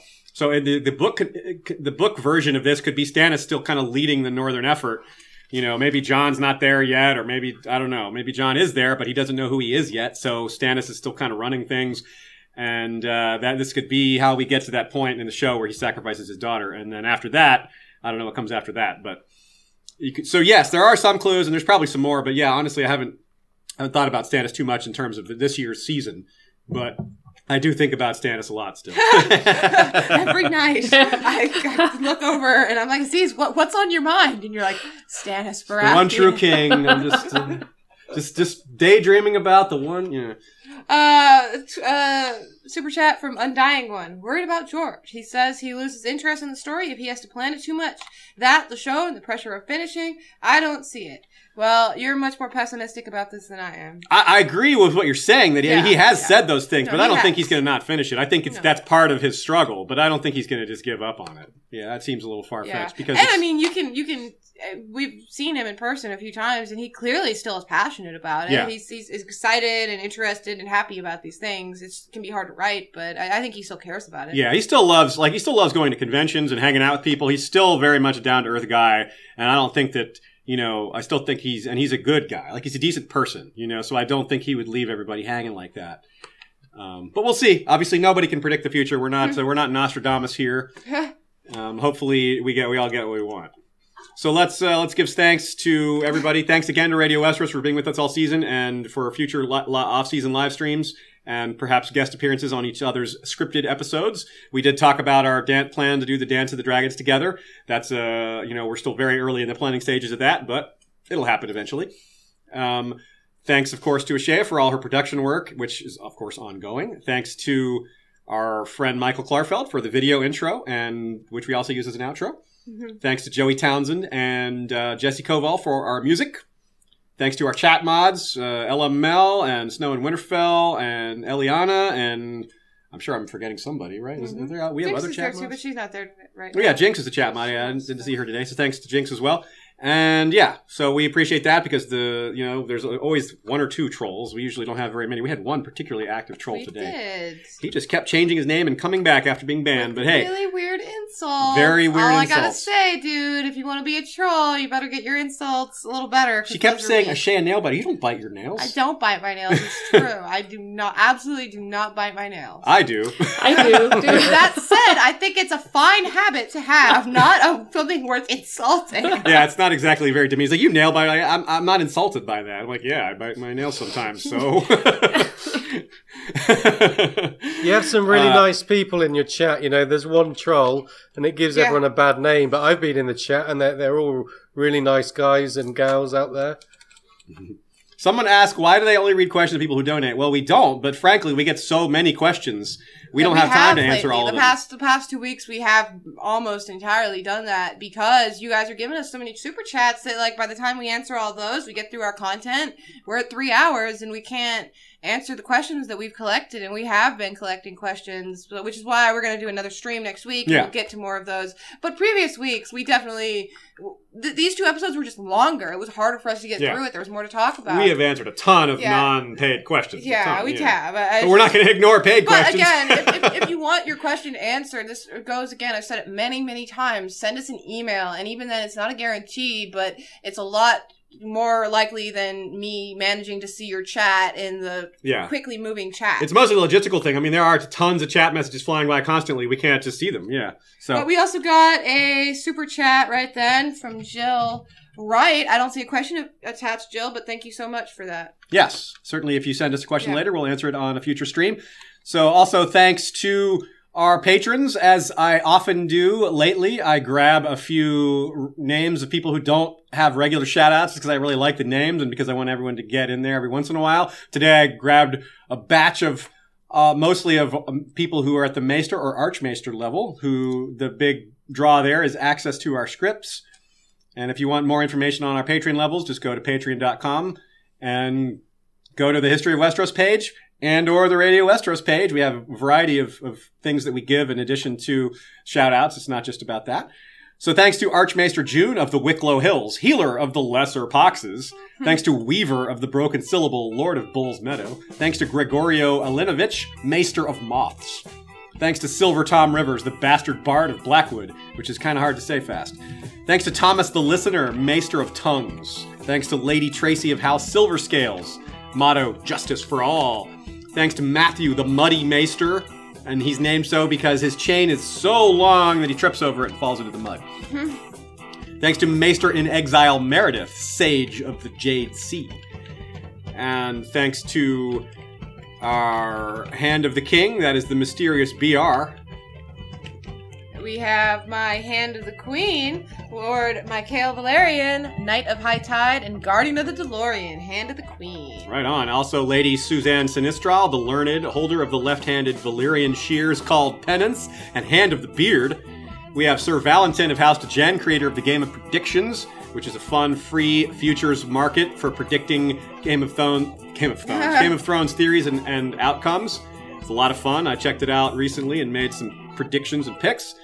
Thanks to Charlotte Ostra, Corsair Queen of the Western Shivering Sea, commander of the Briny Fleet, whose flagship is the barnacle encrusted violet hulled Mercenaria. She carries the nacre inlaid shucking blade Crass Lover. Thanks to Lord Jim the Fortuitous of Wars and Politics of Ice and Fire, uh, Warden of the West, also the host of the Two Wage War podcast, which I recommend. Thanks to Lord George Stormsville the Cunning, Lord of the Chiliad and Warden of the East. Kabeth the Unfrozen is Lord of the Bricks and Castle Crimson Light, Defender of the Old Gods and Warden of the North. Lady Kelly McMath of Covington is Lady of the Villa Hills and Crescent Springs, Warden of the South. Lord Osborne is of Castle Weirwood, spreading the old gods by planting weirwood saplings in the Reach, Stormlands, and Crownlands. Motto, Our Roots Run Deep.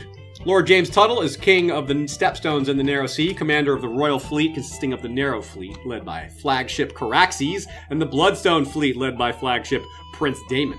The Small Council is led by Lord James Inkblade, the Scholar Knight, Master of Whisperers, Grand Maester Soria of the Barrows, Cinder of the Citadel, Lord Robert Jacobs, Master of Coin, Rosie the Clever, Master of Laws. Our King's Justice is Sir Troy the Steady, wielder of the Valyrian bla- steel blade Fate. Our Queen's High Council. Uh, is Lady Jane of House Celtigar, the Emerald of the Evening, wielder of the Valyrian Steel Axe, Painkiller, Mistress of Sea Eagles, Mistress of Ships. Lady Mai of House Swan, Mistress of Whisperers. Elia of Upstate, Master of Coin. Grand Maester Elizabeth, middle daughter of Lyanna Mormont, First Lady to forge both the Silver and Valyrian Steel Link, and Lady E.S., Master of Laws, who will have a longer title very shortly. Yes, we're working on that one. Uh, several people haven't gotten their nicknames yet. We've been we've gotten a lot of new patrons wanting nicknames, and I can only do so many in a day or so. Uh, uh, don't have that much creative energy, but so I apologize anyone who's waiting for a nickname. But we will we will be getting to those few who are left as these uh, next few days pass. Thanks to Grand Maester Clark, protector of wisdom and beards, on the Council of the Beard. Thanks to our Kingsguard, led by Lord Commander Sir Christopher Dayne of Starfall, Sentinel of the Tortine. Thanks to our lords and ladies in their castles, including Lady Direliz of Castle Nyaki, the Alpha Patron, Lord Dan of the Red Mountains and Castle Great Bell, Breaker of the Second Stone, Lord Skip of the Velt, Lord of Castle Ganges, Gregor the Toasty, Lord of the Bread Fort, Alicia Everlasting of the Green Blood is Lady of Desert Rose, Lord Ryan of Castle Stonegate is Guardian of the Rocky Mountain Pass, Lord Garen de Haviland is of Devil's Hand Keep, Ashlyn Winter, the Hawk's Eye, is Lady of Castle Skyfall. Lady Mikkel of Moonacre is leader of the Weirwood Protectorate Alliance. The Lord of the Halls of Castle Hillcrest is wielder of the Valyrian Steel Machete Everglazed. Lord Alistair Whitaker is Lord of the Dawnhold. Lord Bemmy Snuggle Bunny is Guardian of the Hidden Hundred Acre Weirwood, holder of the Vorpal Snuggle Bunny. Lord Brandon Brewer of Castle Blackroon is sworn alesmith to House Stark, Grandmaster of the Zithomancers Guild, and Keeper of the Buzz. Brian the Defender is Lord of the Spearfort and the Freelands, last scion of Clan McCulloch, motto Strength and Courage. The Bastard of Wolfswood is First Forester of the Old Gods and sworn to House Ironwerewood, whose motto is Listen for the Silence. Connor the Dungeon Master is Lord of Catamount Keep and Guardian of the Smoky Mountain Pass. We also have our Queen's Guard. We have Lord Lord Captain Commander Hema Helmand, the Sellsword Sentinel, Lady Nymeria of House Sea Purtle, Alexander of House Atreides from the Seat of Doom. I must not fear. Fear is the mind killer. Jane Grey, Lady Esk of the Tattered Spire, First Sword of Albion. Brian, the Pest of Hyrule, and Becca the Bard, Songbird of the North. I see a chat here. Someone saying we get a, we get thousands of emails. We don't actually get thousands of emails. We just got about a thousand emails on the giveaway Yeah, on yeah, the Westeros yeah. History giveaway. We don't actually get thousands of emails with questions. We just get more like dozens or maybe the occasional uh, fifty or something. But we can easily get through our emails. That's not a not not nearly as much of a problem. Our beard guard is led by Lord Commander George the Golden, backed by Sir Joshua Oakhart, the White Oak, and Lady Rita of the Copper Mane, the Unbound, Dance the Fervor. We have two new beard guard who have not gotten names yet, so that's filling up quickly. Only two slots left. And last but certainly not least, we have our History of Westeros Night's Watch, which is led by Lord Commander Daenerys Flint of the Night Fort, avenging the memory of brave Danny. We have First Ranger Fabian Flowers, the Bastard of Green Shield. We have First Builder Patchface of Motley Wisdom. And First Steward, Sir Jurian of the Torrentine, called Palewind. Hmm. All right, folks, that does it. We will be back soon. If you are jonesing for more content, go catch me on Rawrist stream, which is already started. I'm going to be Oh. jumping on there in a few minutes. Oh, okay. So I'm going to take a short break and then get on there, but you'll see me on there soon. If you, some of you guys are probably already checking it out. As, Anchor Frey said, now Aziz can make a power play by being late. That's a great note to leave this on. I'm to enter like Dany. I got to ride my dragon into that stream. it's funny. I have a ton of Game of Thrones shirts, but I don't think I have a single dragon shirt. I guess I can't Uh, ride in that way. yeah, I guess anyway, thank you all again very, very much for being with us, and please come back. Well, excuse me. Please come back for our future live streams. We will keep the fun rolling. I love hanging out with you guys. I love seeing all the fun stuff happening in the comment box, even if I can't read it all because I'm busy, you know, podcasting. But uh, yeah, it's been a great season. We'll keep it going. We'll talk to you guys soon. Thanks again to Radio Westeros. Thanks again to Ashea. Until next time, Valar rewatch us, Valar reread us.